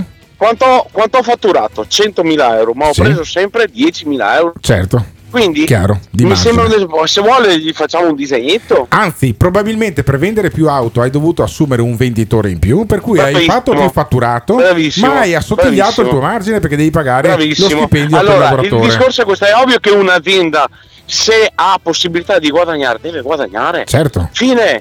Però Fine. Non ma detto... rompiamo i coglioni perché non, c'è, non, non si guadagnano, ci hanno fatto chiudere questo e quando ci sono delle aziende che guadagnano ci, eh, ci, da, ci danno fastidio. Sì, no, è incredibile. Poi tra le altre cose tutti che sparano contro la grande distribuzione, poi tutti il sabato col carrello in mano a far la fila perché conviene, perché conviene, però c'è da dire anche una cosa, no, fermo, conviene, fermo, conviene. Fermo. Allora, allora Conviene, c'è allora, da dire una cosa, fermi, Gottardo, fermi, Gottardo. Tutti e due, fermi tutti e due. Allora, però, se conviene, come dice Emiliano Pirri, perché la gente si aumenta di un fantomatico aumento dei prezzi? Se avessero aumentato i prezzi non converrebbe più, cioè è una cosa che veramente mi perché fa impazzire. Ci piace raccontarci, ma a parte che uno può andare specula. dove vuole, eh. ok? Uno può andare dove certo. vuole.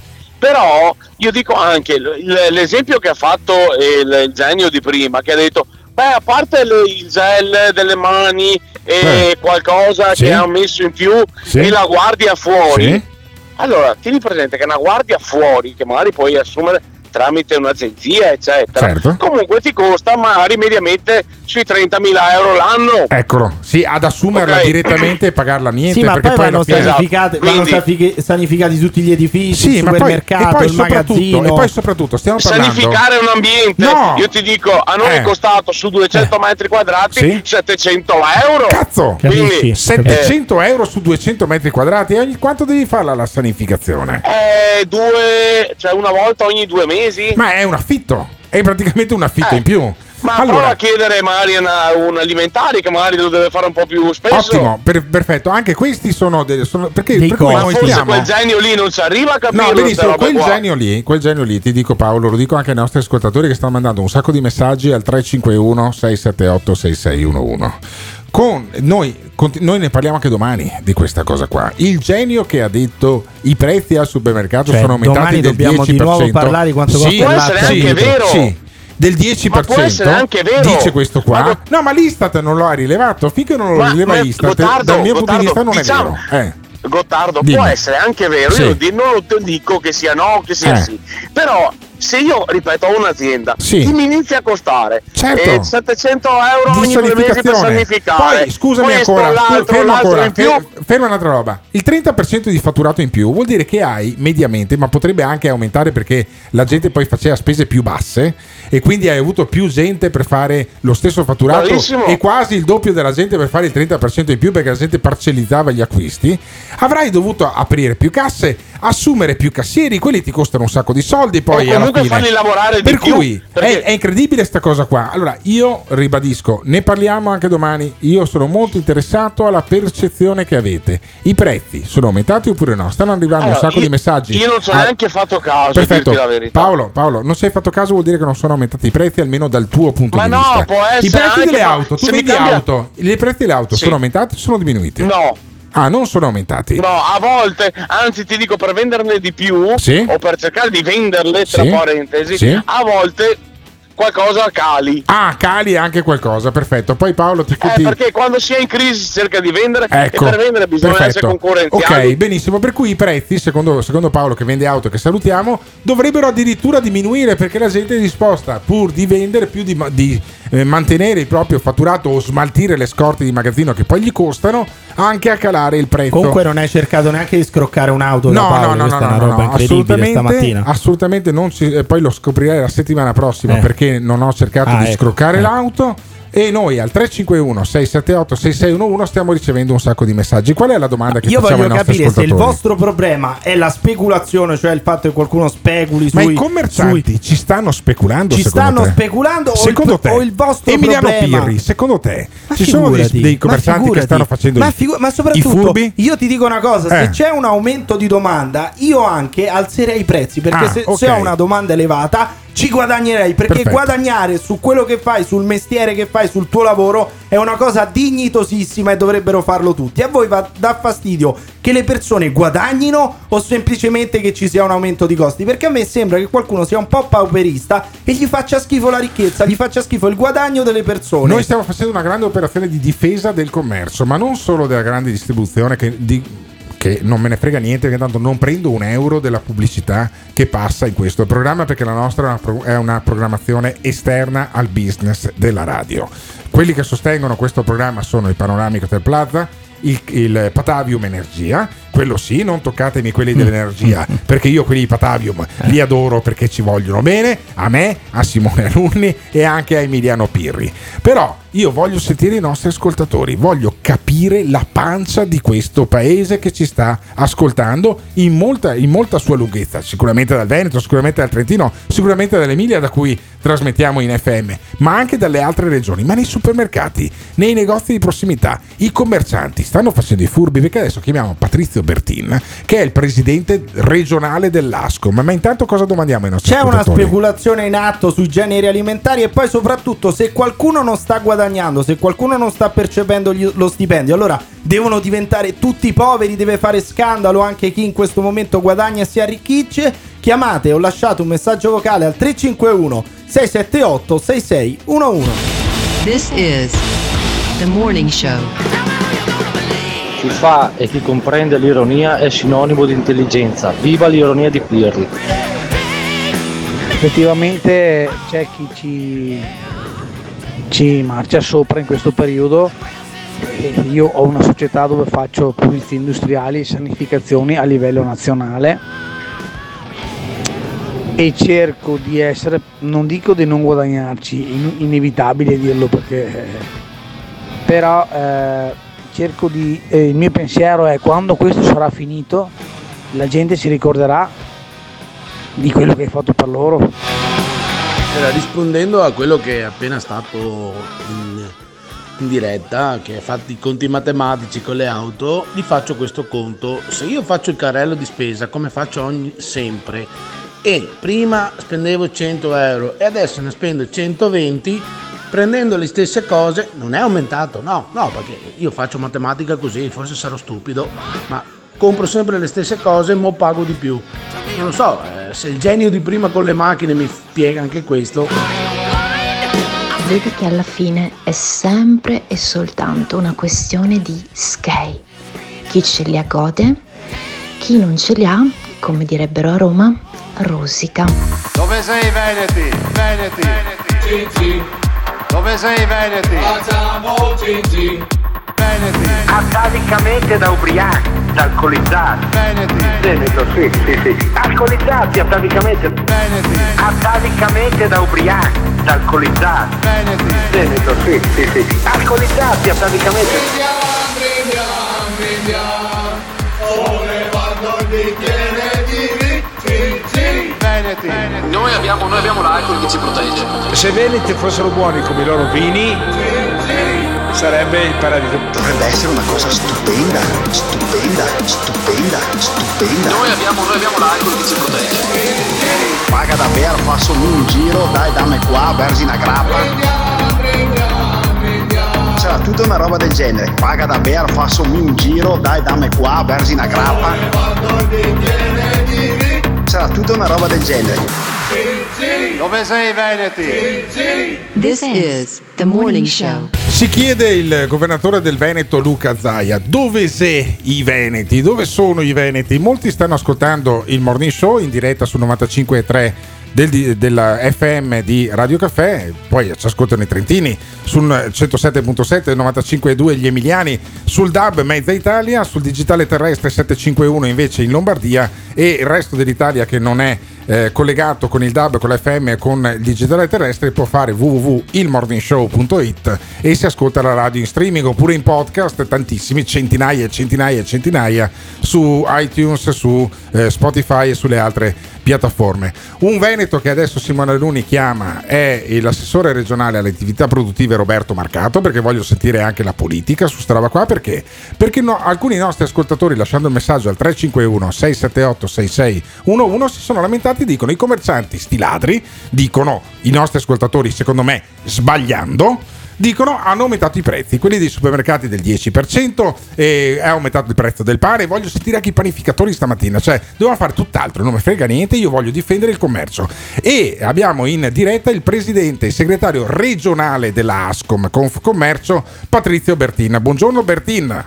Buongiorno, buongiorno Bertin, io di solito a voi commercianti vi odio, va bene? Io odio i commercianti, perché? Perché ce ne sono alcuni, per fortuna la minoranza, che sono scortesi, sono sgarbati, non sanno fare il loro lavoro, e io mi incazzo, e quando mi incazzo poi lo scrivo su Facebook, e uno dei primi che poi si arrabbia con me è Patrizio Bertin, che mi commenta, cioè, sotto tu fai gli e litighiamo su Facebook, sì, contro i commercianti, sì, sei veramente boomer, su, sei veramente su, boomer, su Facebook, scusa, contro i commercianti.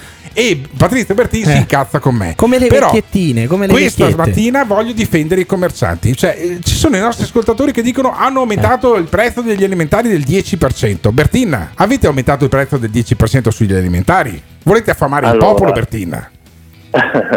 Allora, a me non risulta che ci siano stati aumenti dovuti a furbizie o altro genere. Eh. Se ci sono stati degli aumenti è perché il prodotto, in questa situazione i prodotti vengono anche a mancare, quindi perché le aziende tante sono chiuse, sì, e quindi c'è un problema proprio sia di vabbè, ma questo per le mascherine, ma questo per le mascherine Però, e per il pane, no, cosa no, vuoi no, che sia successo al pane? Tutto. Ah, un po' per Beh, tutto. Al pane, al pane non mi risulta che sia aumentato niente. Ah, non, ok. Assolutamente. Perfetto. Quindi gli alimentari? Non risulta gli alimentari come è andata? Come è andata sugli alimentari? Sugli alimentari io penso e credo che non ci siano stati particolari ritocchi, almeno la spesa la faccio anch'io, eh. Eh, non vedo assolutamente, anche perché eh, ricordiamoci che c'è ormai una concorrenza spietata, sì, nei supermercati, uh-huh, perché vediamo quanti ce ne sono, sì, e quanti ne aprono e di quindi, nuovi anche. E quanti eh. ne aprono di nuovi, sì, quindi sì, secondo me il cliente, il consumatore può scegliere benissimo di andare da quello che ha dei prezzi giusti, perché è premiato dalla premiare... concorrenza tra questi supermercati, no? Quindi alla fine il, il consumatore è premiato, non, non, non c'è nessuno che specula, ma perché uno dovrebbe speculare? Sugli alimentari probabilmente c'è una concorrenza no, pe- pesante. Sì, appunto. E dopo se qualcuno fa il furbo deve essere punito dal consumatore, quindi appunto, evitare certo. di, andare, di andare a comprare se qualcuno alza i prezzi. Abbiamo Roberto Però, Marcato di... Alunni? Perché adesso chiamiamo anche Marcato, ma su, non perché serve voglio capire. Marcato, no, no, ce l'hanno detto, Pirri, basta con sta roba, Emiliano, serve una legge. Emiliano, Emiliano, ci pensa fermo, il consumatore. Fermo, no, perché io, allora Marcato è un eh, è l'assessore regionale alle attività produttive, molto noto anche a livello nazionale, interviene sempre da Del Debbio. Voglio sentire anche il suo punto di vista. Allora, Patrizio Bertin, che è in collegamento adesso, segretario regionale dell'Ascom, ci dice: "Guardate che è una percezione vostra, i prezzi non sono aumentati". Poi invece ci sono dei prezzi che addirittura crollano una volta al mese, una volta l'anno. si faceva il Black Friday a Padova eh, e a Mestre, io lo dico perché ho assistito a sta cosa alla Genesi ancora cinque, sei, sette anni fa, non sì. mi ricordo neanche più quando è successo. Adesso la, pr- la prima edizione credo sia stata nel duemiladodici, e l'idea di fare il Black Friday a Padova, poi l'hanno copiato a Treviso, l'hanno copiato a Mestre, l'hanno copiato in mezzo Veneto, è stata in Italia, in Italia è stata di Patrizio Bertin. Quando er- dico giusto Patrizio, quando eri segretario esatto. dell'Ascom solo di Padova, adesso lo sei del Veneto. Perché non lo fate quest'anno? Voi commercianti lo fanno solo online? Perché? Eh, no, non, lo, non lo possiamo fare perché è evidente che non si possono creare assembramenti. Avevamo pensato di farlo scaglionato in tre orari, al mattino, al pomeriggio e avanti ma sera, però poi era, era complicato. Era complicato era, ma la allora soluzione pensando... sarebbe entrare nell'e-commerce, anche se anche i commercianti capissero, anche i piccoli negozi Senti capissero, Pirri. Devono entrare Senti nell'e-commerce Pirri. Anche cioè, loro tu vuoi e insegnare, fare Black Friday. Tu vuoi insegnare no, al segretario regionale, al segretario regionale dell'Ascom no, no. Confcommercio se, come se... si fa?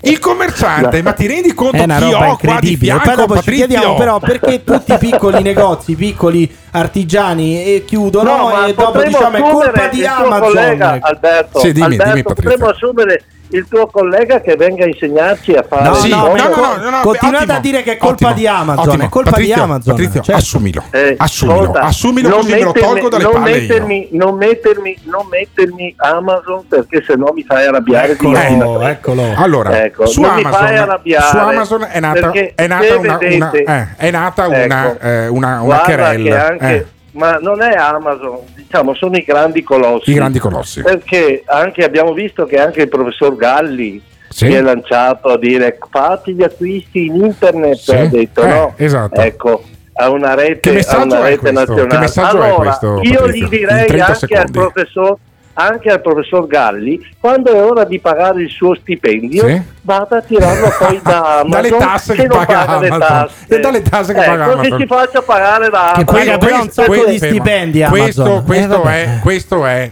il pensiero di Patrizio Bertin, segretario regionale del Veneto, di Ascom Confcommercio. Adesso abbiamo, e lo salutiamo, perché abbiamo invece l'assessore regionale, eh, Roberto Marcato, in diretta con noi. Gli acquisti li sta facendo per, su Amazon per Natale, Marcato? Sia sincero. Assolutamente no, buongiorno niente, a tutti. Niente, su Amazon Marcato non compra nulla. No. Niente. Io compro, eh. io compro, io compro per Natale. Sì, cosa compra? Eh, dalla, da, dalla cantina di conserve. eh, acquisto, guarda, acquisto il Friularo, le bottiglie di Friularo che sono un'eccellenza assoluta del nostro territorio. Cioè il regalo di Natale di Marcato Natale, sì. sono le bottiglie bottiglia, di Friularo. Una bottiglia di Friularo. Quando è che, che inizia a consegnare? Quando, eccezionale. Eh, quando è che inizia a consegnare le bottiglie di Friularo come, ah, certo, eh, come regalo di Natale? Se lei, se lei si comporta porta bene, cosa peraltro sì, impossibile, impossibile sì. po- ne, ne posso, potrei anche regalargliene una. Benissimo, allora sotto Natale io vorrei fare una diretta una mattina con Roberto Marcato che mi porta la bottiglia di Friularo, la sbocciamo in diretta, direttamente così ci facciamo mezza, mezza puntata ubriachi, però c'è questa, c'è questa querella, no? Intera? Sì, anche tutta intera, tanto con la sì, stampa che, dai. Così ti faccio vedere, così ti faccio vedere assessore quanto sono dimagrito qui al Plaza. Ah. Ho perso quattordici chili. Pensa, pensa che se perdessi tu assessore quattordici chili ancora non si vedrebbero. Però assessore, noi stiamo parlando di chili. Sì, quattordici chili in, in otto settimane, è una roba pazzesca. E sto bene ma anche. Cosa, cosa, cosa hai fatto? Ho fatto sei... molto movimento, no, no. molto movimento, ho eliminato il pane. In... eliminato il pane e eliminata la pasta, e però il vino posso ancora berlo, per cui una mattina vieni a fare la diretta con noi, ma con molto piacere. E Marcato, c'è un dimagrimento in atto che è quello delle attività produttive. Alcuni eh, nostri ascoltatori non voluto tra eh, l'altro alcuni nostri ascoltatori però dicono guardate che ci sono anche quelli che si stanno guadagnando da questa crisi, ci sono anche gli aumenti dei prezzi. Eh, vai a fare la spesa tu assessore? Sì, non vi dico cosa compro eh. perché è drammaticamente Sa- salsicce, salsicce sicuramente. No, magari, eh. ma che magari. No, cosa magari. compra l'assessore al ma supermercato, proprio... nei negozi, quindi, no, però... gli alimentari? Come si alimenta l'assessore Marcato per mantenere no, il peso che ha? Il problema è che io non mangiando mai a casa. Ah, non mangiando mai a casa. Uh-huh. E eh, io prendo fette biscottate, uh-huh. le marmellate no perché me le regalano, sì? Lo yogurt. Sì.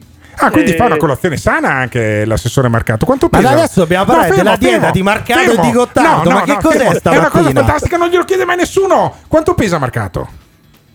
sono, penso di aver superato i settanta per gamba, quindi centoquaranta chili. Ma eh, sì, per, per gamba, cioè, ho superato i settanta. Ho superato i settanta da un pezzo. È un'affermazione incontrodeducibile. La, eh, la regione del Veneto, la politica, cosa sta facendo per sostenere i commercianti eh, di cui parlava Patrizio Bertin, che se, se la stanno vedendo davvero dura, non riescono neanche a fare il Black Friday perché ci sono troppe eh, prescrizioni eh, sugli assembramenti, su entrare uno alla volta e non si riusciva. Cosa state facendo in regione di concreto, Marcato? Beh, noi abbiamo, stiamo dando eh, contributi a fondo perduto uh-huh. alle nostre imprese. Ovviamente il taglio nostro sempre, sono sempre le piccole e medie imprese, eh, per quanto riguarda, diciamo, la parte eh, più, più piccola. Ho visto che c'è stato un bando specifico per i bar, per i ristoranti, per sostenere anche. Sì, sì, sì, sì. Ci sono dei bandi in, in, in online in questo momento, ne state preparando degli altri? Allora, da no, dove lì, tirate allora, lì, fuori i soldi? L'abbiamo esaurito, l'abbiamo esaurito tutto. Io su quello ho messo venti virgola sei milioni di euro, ah, esaurito tutto, però, però adesso sto eh, raschiando ulteriormente il barile per vedere di trovare altre risorse per fare, per dare ulteriori contributi sempre a, a quella. A chi? A chi a specificamente? Paglia. A chi? Ai ristoratori, artigiani, ai baristi, bar- artigiani. Sì, artig- artigiani, ristoratori, eh, commercianti. Insomma, per fare cosa? Eh, piccole... Per dargli una mano a fare cosa? Ah, io eh, li do, sono, sono a fondo perduto e quindi insomma possono, possono usarli per fare più o meno più o meno qualsiasi cosa inerente alla propria attività. Ah, ok, perfetto. Quindi per migliorare, per sostenere l'attività sono già arrivati oltre venti milioni di euro dalla regione del sì. Veneto. Se tutte le regioni proporzionalmente facessero sta roba qua sarebbe una robetta da cento centocinquanta miliardi di lire, di, di, di euro, cento centocinquanta milioni o forse anche di più in proporzione su scala nazionale, per darvi idea. Questa, questa è stata un'iniziativa a fondo perduto, a fondo perduto. Fatte anche altre. Chiaro. Ne abbiamo fatte anche altre. E ma poi, i soldi da dove arrivano, Marcato? Lei che è della Lega, i soldi da dove arrivano per fare ste robe a livello regionale? Beh, allora io ho riconvertito in parte Eh, fondi europei. Ah, i fondi europei. Eh, quelli, quelli, quelli, quelli quindi non, non fa la così, matrigna non Unione fa Europea. Così schifo eh? l'Europa, eh, Marcato? No, l'Europa così com'è è inutile. Ah, ah inutile, inutile non è, addirittura. Non è così com'è. Usa, però, però lei è inutile che ci abbiamo raschiato venti milioni. Eh, però ci abbiamo eh? raschiato venti milioni no, come no, Veneti. Attenzione, eh. cioè, voi avete l'esigenza di eh, ridurre tutto Eh, mediaticamente. Sì. Io, io sono europeista, eh. europeista convinto. Ah, okay, io sono convinto che io sono assolutamente convinto che serva molta più Europa. Molta più Europa, più vedi, Europa, vedi, come la Bonino. Ottimo, più ottimo. Europa, dice il leghista Marcato. Quindi venti, sì, venti milioni a fondo perduto. State raschiando il barile. Siete lì sì. eh, con comunque l'elmetto in no, testa. Poi abbiamo messo abbiamo messo, abbiamo messo tu, tutta una serie di risorse. Altri trenta milioni anche per il credito, trenta milioni eh, per il credito, quindi siamo a cinquanta, venti a fondo perduto sì, e trenta no, milioni no, per, il, per il, pagare il, le, le, gli interessi passivi, le pratiche per il credito, no, che sia complessivamente, complessivamente quanto avete buttato nostro, sul piatto? Eh, Cuba più o meno su quattrocento milioni di euro. quattrocento milioni di euro, quattrocento sì, milioni di euro. Sì. Vuol dire che a testa, per capirci, è come se la regione avesse dato cento euro a ogni abitante del Veneto, compresa la mia famiglia. Sì, non, è, non, non li è, ha dati, non li ha dati agli abitanti, sono... li ha dati agli imprenditori per sostenere le sì. imprese. Hai capito perché prendono sì. il settantasei per cento? E certo, e certo, perché poi eh. dopo non spiegano però che loro sono amici di Orban, quello che sta becca- bloccando il recovery plan in Europa. Vabbè, ma perché loro tutta poi non la raccontano. Ma, eh ma certo, sul recovery plan, sul recovery plan che il nostro imprenditore fermo. dell'amicizia nostra sì. interessi molto poco. Eh. Comunque sul recovery plan ti ascolti Sebastiano Barisoni su Radio ventiquattro prima della Zanzara, a cui partecipo anche io stasera. Grazie Marcato, l'abbiamo sentito Grazie dopo Patrizio Bertin.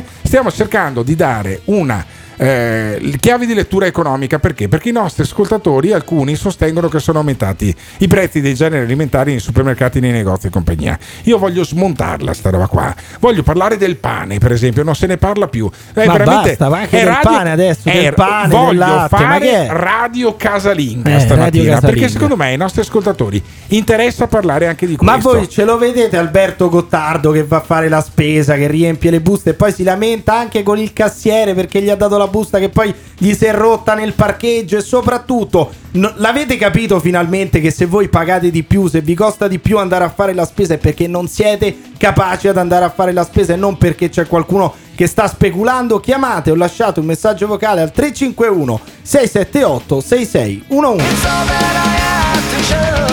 L'invito al festino mattutino a base di friulano offerto dall'assessore Marcato è valido anche per gli ascoltatori del Morning Show? Che poi posso dire, tutta questa convenienza di Amazon non la vedo. Ad esempio il mangime per i miei adorati pappagalli e costa il doppio su Amazon, cioè, mi conviene andare a tipo a Mestre a comprarlo un altro po'. Eh, il mangime sì, per i pappagalli, onestamente a noi cosa cazzo frega del mangime dei pappagalli? No, infatti Res, resti tra noi sta roba, ma sì, non ce ne frega veramente nulla. Anche perché nulla. I pappagalli magari puoi dare il pane, no, il pane ma vecchio, il pane raffermo, gli dai il, gli dai l'osso il della seppia e non eh. rompessero i coglioni. No, quello serve per farsi il, be- il becco. Invece eh. di pane volevo parlare con Giuseppe, che è il titolare di una serie di panetterie che si chiamano Antico Forno. Giuseppe, tu sei un nostro ascoltatore perché eh, mandi messaggi in diretta e dici chiamatemi che parliamo noi del pane. Io voglio parlare con te del pane, di quanto hai aumentato i prezzi nell'ultimo anno.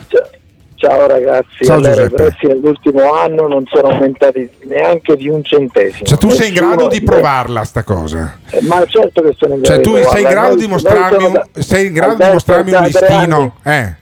Eh, certamente, da tre anni che Antico Forno non aumenta i prezzi, ah. né del pane né di altro. Ma neanche un ecco centesimo. La Però ecco adesso la io dico questi eh. che dicono che c'è una speculazione, aiutiamoli. Almeno di un centesimo, di due centesimi, aumentiamolo sto pane. E così come ti sono, hanno qualcosa allora, da dire. Come ti sono aumentati i costi invece con il Covid?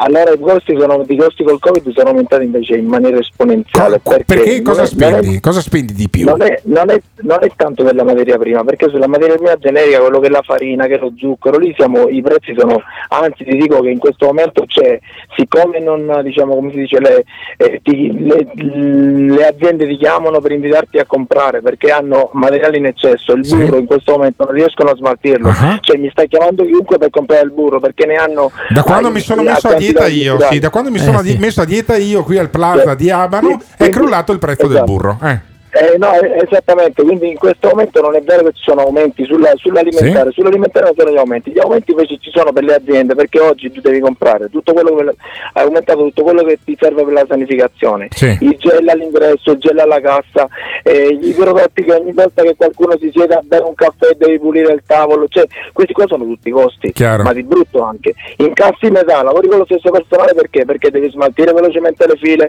quindi incassi metà e lavori con lo stesso personale. Dice, ma le metti in cassa integrazione? Non posso perché devo smaltire le file. Ma gli affitti, gli affitti quanto, veloce... quanti negozi hai? Tra laboratorio e negozi? Quanti, io, quanti allora, affitti io, paghi? Allora io, allora io pago cinque affitti. Allora Porca devo vacca. dirti la verità.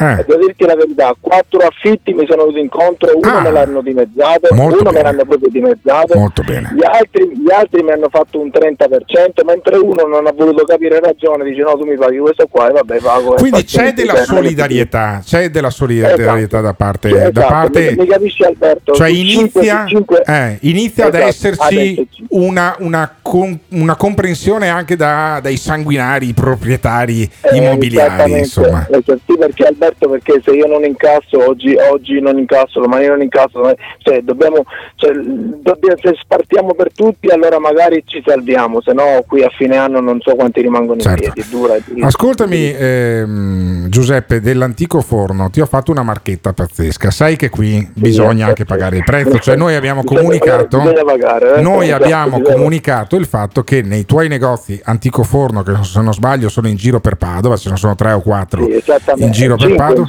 cinque, ce n'è uno in piazza della, della frutta, se non in piazza delle erbe. Dov'è che piazza, sei? In piazza dei signori. In piazza, in piazza dei, dei signori. signori. Allora, ce n'è uno in piazza dei signori. Un altro è vicino alla sede della Camera di Commercio, giusto? No? Esattamente. Benissimo. Bravo. No, uno è in piazza Mazzini. Sì, va in piazza, piazza Mazzini. Mazzini. Vado a memoria, gli altri. Vabbè, ma ve li cercate no, su Google. Google. Piazza, cioè, c'è Google Maps. Benissimo. Allora, e, poi abbiamo, e poi abbiamo la sede storica di Via dei Colli. Sì, ce l'hai il sito internet? Eh? Eh certo che sì, com'è? Com'è? Com'è? Com'è? Com'è? Eh, eh, no, no, funziona, no, funziona il sito internet, sì? Abbiamo anche la pagina Instagram, sì? Abbiamo ordini. Scusi, cercate su, cercate come dice Simone. Eh, esatto, noi, Antico, noi, Forno, anche tanto Antico Forno, su, Antico Forno Padova. Padova e vi trovate. Allora, fatta questa marchetta, io fatta que- questa marchetta. io oggi io oggi sì. vengo da sì. te a prendere sì. due panettoni, due panettoni sì. che poi porto sì. a Casa Priscilla, che è una realtà eh, che ospita i, i minori abbandonati, quelli sì, in difficoltà so, so, familiare, esatto, so, tu, so, li, so, tu li conosci, so. Ok? E così facciamo contenti per la merenda i bambini di Casa Priscilla. A, co- a che gusti me li dai i panettoni che vengo a estorcerti eh, verso so, le undici di stamattina? Se, se per i bambini io direi di fare il cioccolato, che dici? È molto più buono classico, è molto più buono classico. Due... Scusa, ma poi io non faccio merenda, no, voglio anch'io merenda? Il panettone classico. Allora, tu allora, allora facciamo uno classico. Facciamo uno classico e uno al cioccolato. Sì, e li portiamo tutti e due i bambini. Emiliano Pirri ah, non io mangi toglierei un cazzo, volentieri anche non i bambini, però nulla, non mangi nulla, sono a dieta io. Fai dieta anche tu. Tu non, quindi, puoi, tu non puoi mangiare, perciò tu quindi, sei a dieta, quindi Giuseppe dell'Antico Forno, per aver comunicato, e poi vado anche a verificare se listino è vero, sì, che negli ultimi no, tre no, anni no. non ha aumentato il prezzo del pane. Si, no, si, è, sì, beccato, si è beccato due panettoni, uno al cioccolato e uno classico, che portiamo ai eh, bambini che sono abbandonati. Bene, e che sono seguiti bene, da bene. Suor Miriam e dalla, dello staff di Casa Priscilla, bene, bene, che, bene, sta, bene, bene. che sta facendo anche una raccolta fondi sostenuta dalla, dall'associazione Padova Non Si Ferma, a cui anche Giuseppe all'inizio ha dato una grossa mano. Io ti ringrazio, bene, Giuseppe, bene. Vengo a prendermi i panettoni, metteremo poi le foto di panettoni Eh, su Facebook, su Facebook li condividerai anche sulla tua pagina, così abbiamo fatto anche del bene, perché qui le marchette, le marchette si pagano e si pagano con la solidarietà. Grazie Giuseppe, grazie a tutti i commercianti che nonostante le difficoltà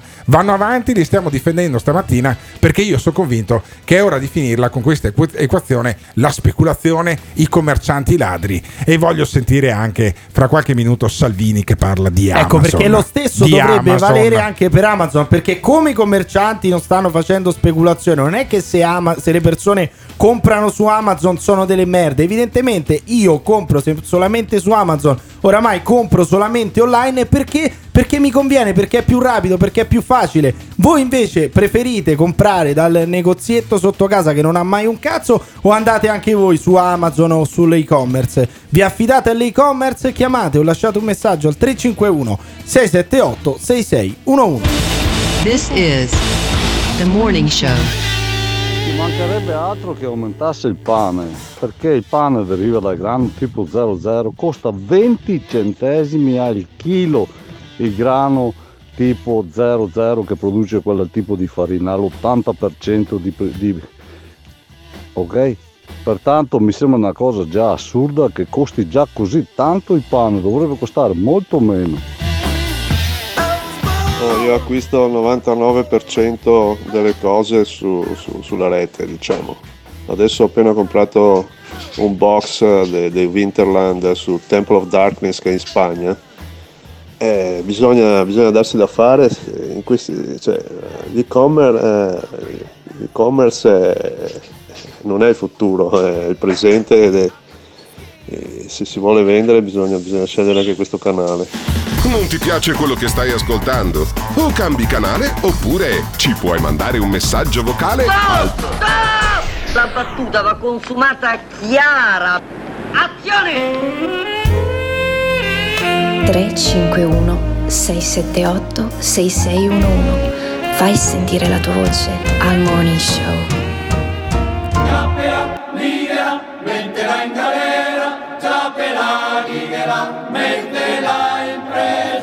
Cosa significa torsione della democrazia? E continuate a usare i morti per fare retorica. Abbiamo salvato la vita a migliaia di persone, quindi una risposta adeguata. Quindi vietate tutte le feste, quindi aumenteremo anche i controlli, usando la morte che non c'è, che non c'è. Facciamo un esempio, così lo capiscono tutti.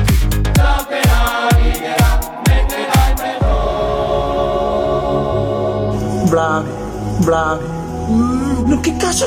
Ma come faccio a camminare a testa alta per strada? Ma non avevi paura che uno passi e bam! Vi butta via a testa. Ma che vita sei? Ma come si vive così? Ci sarà un giudizio universale. Ma come faccio a vivere tranquillo? Andrete all'inferno! Ma come si fa? Ma guarda che mi doveva vedere sta roba che mi fa. Che merda, ragazzi, che merda. Quindi continueremo. Continueremo, quindi continueremo, continueremo. Ci sarà un giudizio universale. Continueremo. Andrete all'inferno. Continueremo, quindi. Facciamo un esempio così lo capiscono tutti.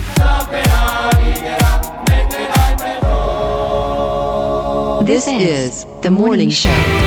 Ed eccoci nell'ultima parte di questo programma che va in onda dalle sette alle nove e quaranta in diretta sull'F M di Radio Caffè. Lo beccate fra eh, meno di mezz'ora anche sulle piattaforme Spotify, iTunes dei podcast. È Il Morning Show, se fate w w w punto il morning show punto i t poi approfondite anche la conoscenza con la nostra squadra. Io sono Alberto Gottardo, mi sentirete anche questa sera in un altro programma radiofonico che è La Zanzara di Radio ventiquattro insieme con eh, Giuseppe Cruciani, insieme con David Parenzo. A me eh, tocca di fare la diretta invece la mattina eh, con Emiliano Pirri da Roma e con Simone Alunni che invece è eh, qui eh, Veneto anche lui come me, e io e Pirri risediamo ormai da più di due mesi in questa lussuosa suite del panoramico Hotel Plaza che abbiamo trasformato in uno studio radiofonico. Invece poi eh, Simone torna a casa, torna a casa e chissà quanta roba compra su Amazon. Simone Alunni, me, che lo vedo che tintinna con la testa, come dire sì, effettivamente. Eh, ma, ma chi è che non compra diventa- su Amazon? Nel duemilaventi chi è che non compra su Amazon? È diventata Dai. una colpa. Eh certo. Comprare su Amazon è diventata una colpa. E il censore, il Torquemada, quello dell'Inquisizione che si incazza con la gente che compra su Amazon, sai chi è? Chi poteva essere? Matteo chi poteva Salvini. Essere? Matteo Salvini che parla di concorrenza sleale. Senti. L'acquisto del libro che non trovi da nessuna parte su Amazon. Per fermo, carità fermo, di Dio. fermo, fermo, fermo. Io capisco, io Matteo Salvini ti capisco. È pericolosa la gente che compra i libri, perché se comprano i libri magari li leggono e magari non ti votano più. Meglio che la gente rimanga ignorante, diceva Totò. Ah, perché quindi tu dici che, que- che chi vota, cioè eh. la Lega la votano solamente persone ignoranti, no, stupide, becere. A guardare il raduno, a guardare il raduno di Pontida. E invece quelli che votano spiego, gli altri partiti sono spiego, tutti degli scienziati. Mi spiego come mai eh. in questo paese si lega meno della media europea a guardare il raduno di Pontida. Invece alla, alla festa eh. alla La festa del Partito Perché Democratico io, vanno tutti fisici, la nucleari, gente, scienziati. La, la gente eh. con l'elmo in testa, ecco, sì. in libreria io non l'ho mai vista. Quindi gli fa schifo quelli che comprano i libri su Amazon a Matteo Salvini, che poi continua con questa intemerata. Futuro è l'acquisto del libro che non trovi da nessuna parte su Amazon, per carità di Dio, però ad armi pari. Non si può permettere che una multinazionale di qualunque paese al mondo, cinese, americana, tedesca, combattendo con armi fiscali e armi giuridiche diverse rispetto agli imprenditori, ai commercianti e ai lavoratori italiani, faccia il deserto. Quindi non è un Amazon sì o un Amazon no, però Amazon ad esempio fattura più di due miliardi in Italia, stanno facendo guadagni spropositati, eh, l'e-commerce, eh, i siti, eh, coloro che vendono su piattaforme online, e spesso però pagano su una parte degli utili all'estero, non in Italia. Okay. Certo, perché? Perché? Perché si chiama concorrenza fiscale. Cioè, se io sono un paese che tiene le tasse più basse rispetto ad un altro, soprattutto per questi colossi, ovviamente prenderò le tasse, prenderò la sede fiscale di questi colossi nel mio paese. Se noi non riusciamo a fare concorrenza fiscale, non è colpa di Amazon, o una è colpa politica, nostra. O una politica fiscale unica per tutta am- unica per no, tutta l'Europa. No, perché altrimenti verrebbe meno la concorrenza fiscale. Se eh. tu fai la politica unica per tutta l'Europa, Vabbè. viene meno sta, la concorrenza no? fiscale. Gli che Stati poi Uniti no, perché la concorrenza hanno fiscale hanno un'unica componente è un po', fiscale. È un po' diverso, eh. è un po' diverso. Però la concorrenza fiscale porta i paesi ad abbassare le tasse, altrimenti non verranno mai abbassate. E, so, e Salvini non parla di dov'è la residenza fiscale che è in Irlanda, di Facebook per esempio, di cui lui ha un poderoso cliente. Io non so quanto aveva speso negli ultimi, negli ultimi anni, ma credo che abbia speso in media, così lo faccio tecnicamente, a chili, ma poi mi correggerò domani se sbaglio, ma Salvini su, tra Facebook e le altre sponsorizzazioni n'ha centomila euro all'anno, ce la butta su Facebook che vanno a finire in Irlanda. Però gli fa schifo Amazon, e anzi ha lanciato un sondaggio sì. su Facebook Salvini. Sentiamo il sondaggio. Il ragionamento che faccio io, che fa la Lega, che fanno molti commercianti o imprenditori è eh, lavori in Italia, fatturi in Italia, paghi in Italia come tutti gli altri commercianti, imprenditori, artigiani italiani. Quindi se volete votare anche voi, più, in più di cinquantamila, pensate, in poche ore su Amazon eh, hanno detto il loro sì o il loro no. In questo momento il sessantuno per cento dice no, io i regali di Natale li vado a comprare in negozio, ah. sotto casa, al centro commerciale, nella bottega, dal mio artigiano, piuttosto che con un click, per carità di Dio, però altrimenti fra qualche anno ci ridurremo alla vita solo online. Hai capito? Eh, ma è bellissimo, ah, la, è bellissimo. La, fare l'acquisto com'è solo la, oh, ma scusami, hai detto anche tu che gli inservienti de, de, dei negozi, dei negozietti, dei supermercati ti stanno sul cazzo. Tu eviti quando sono mischiarti tra la gente, quando sono andare sgarbati al, andare al supermercato, andare al negozietto insieme alla vecchietta che tocca la frutta, che ti passa vicino, eh. che ti pesta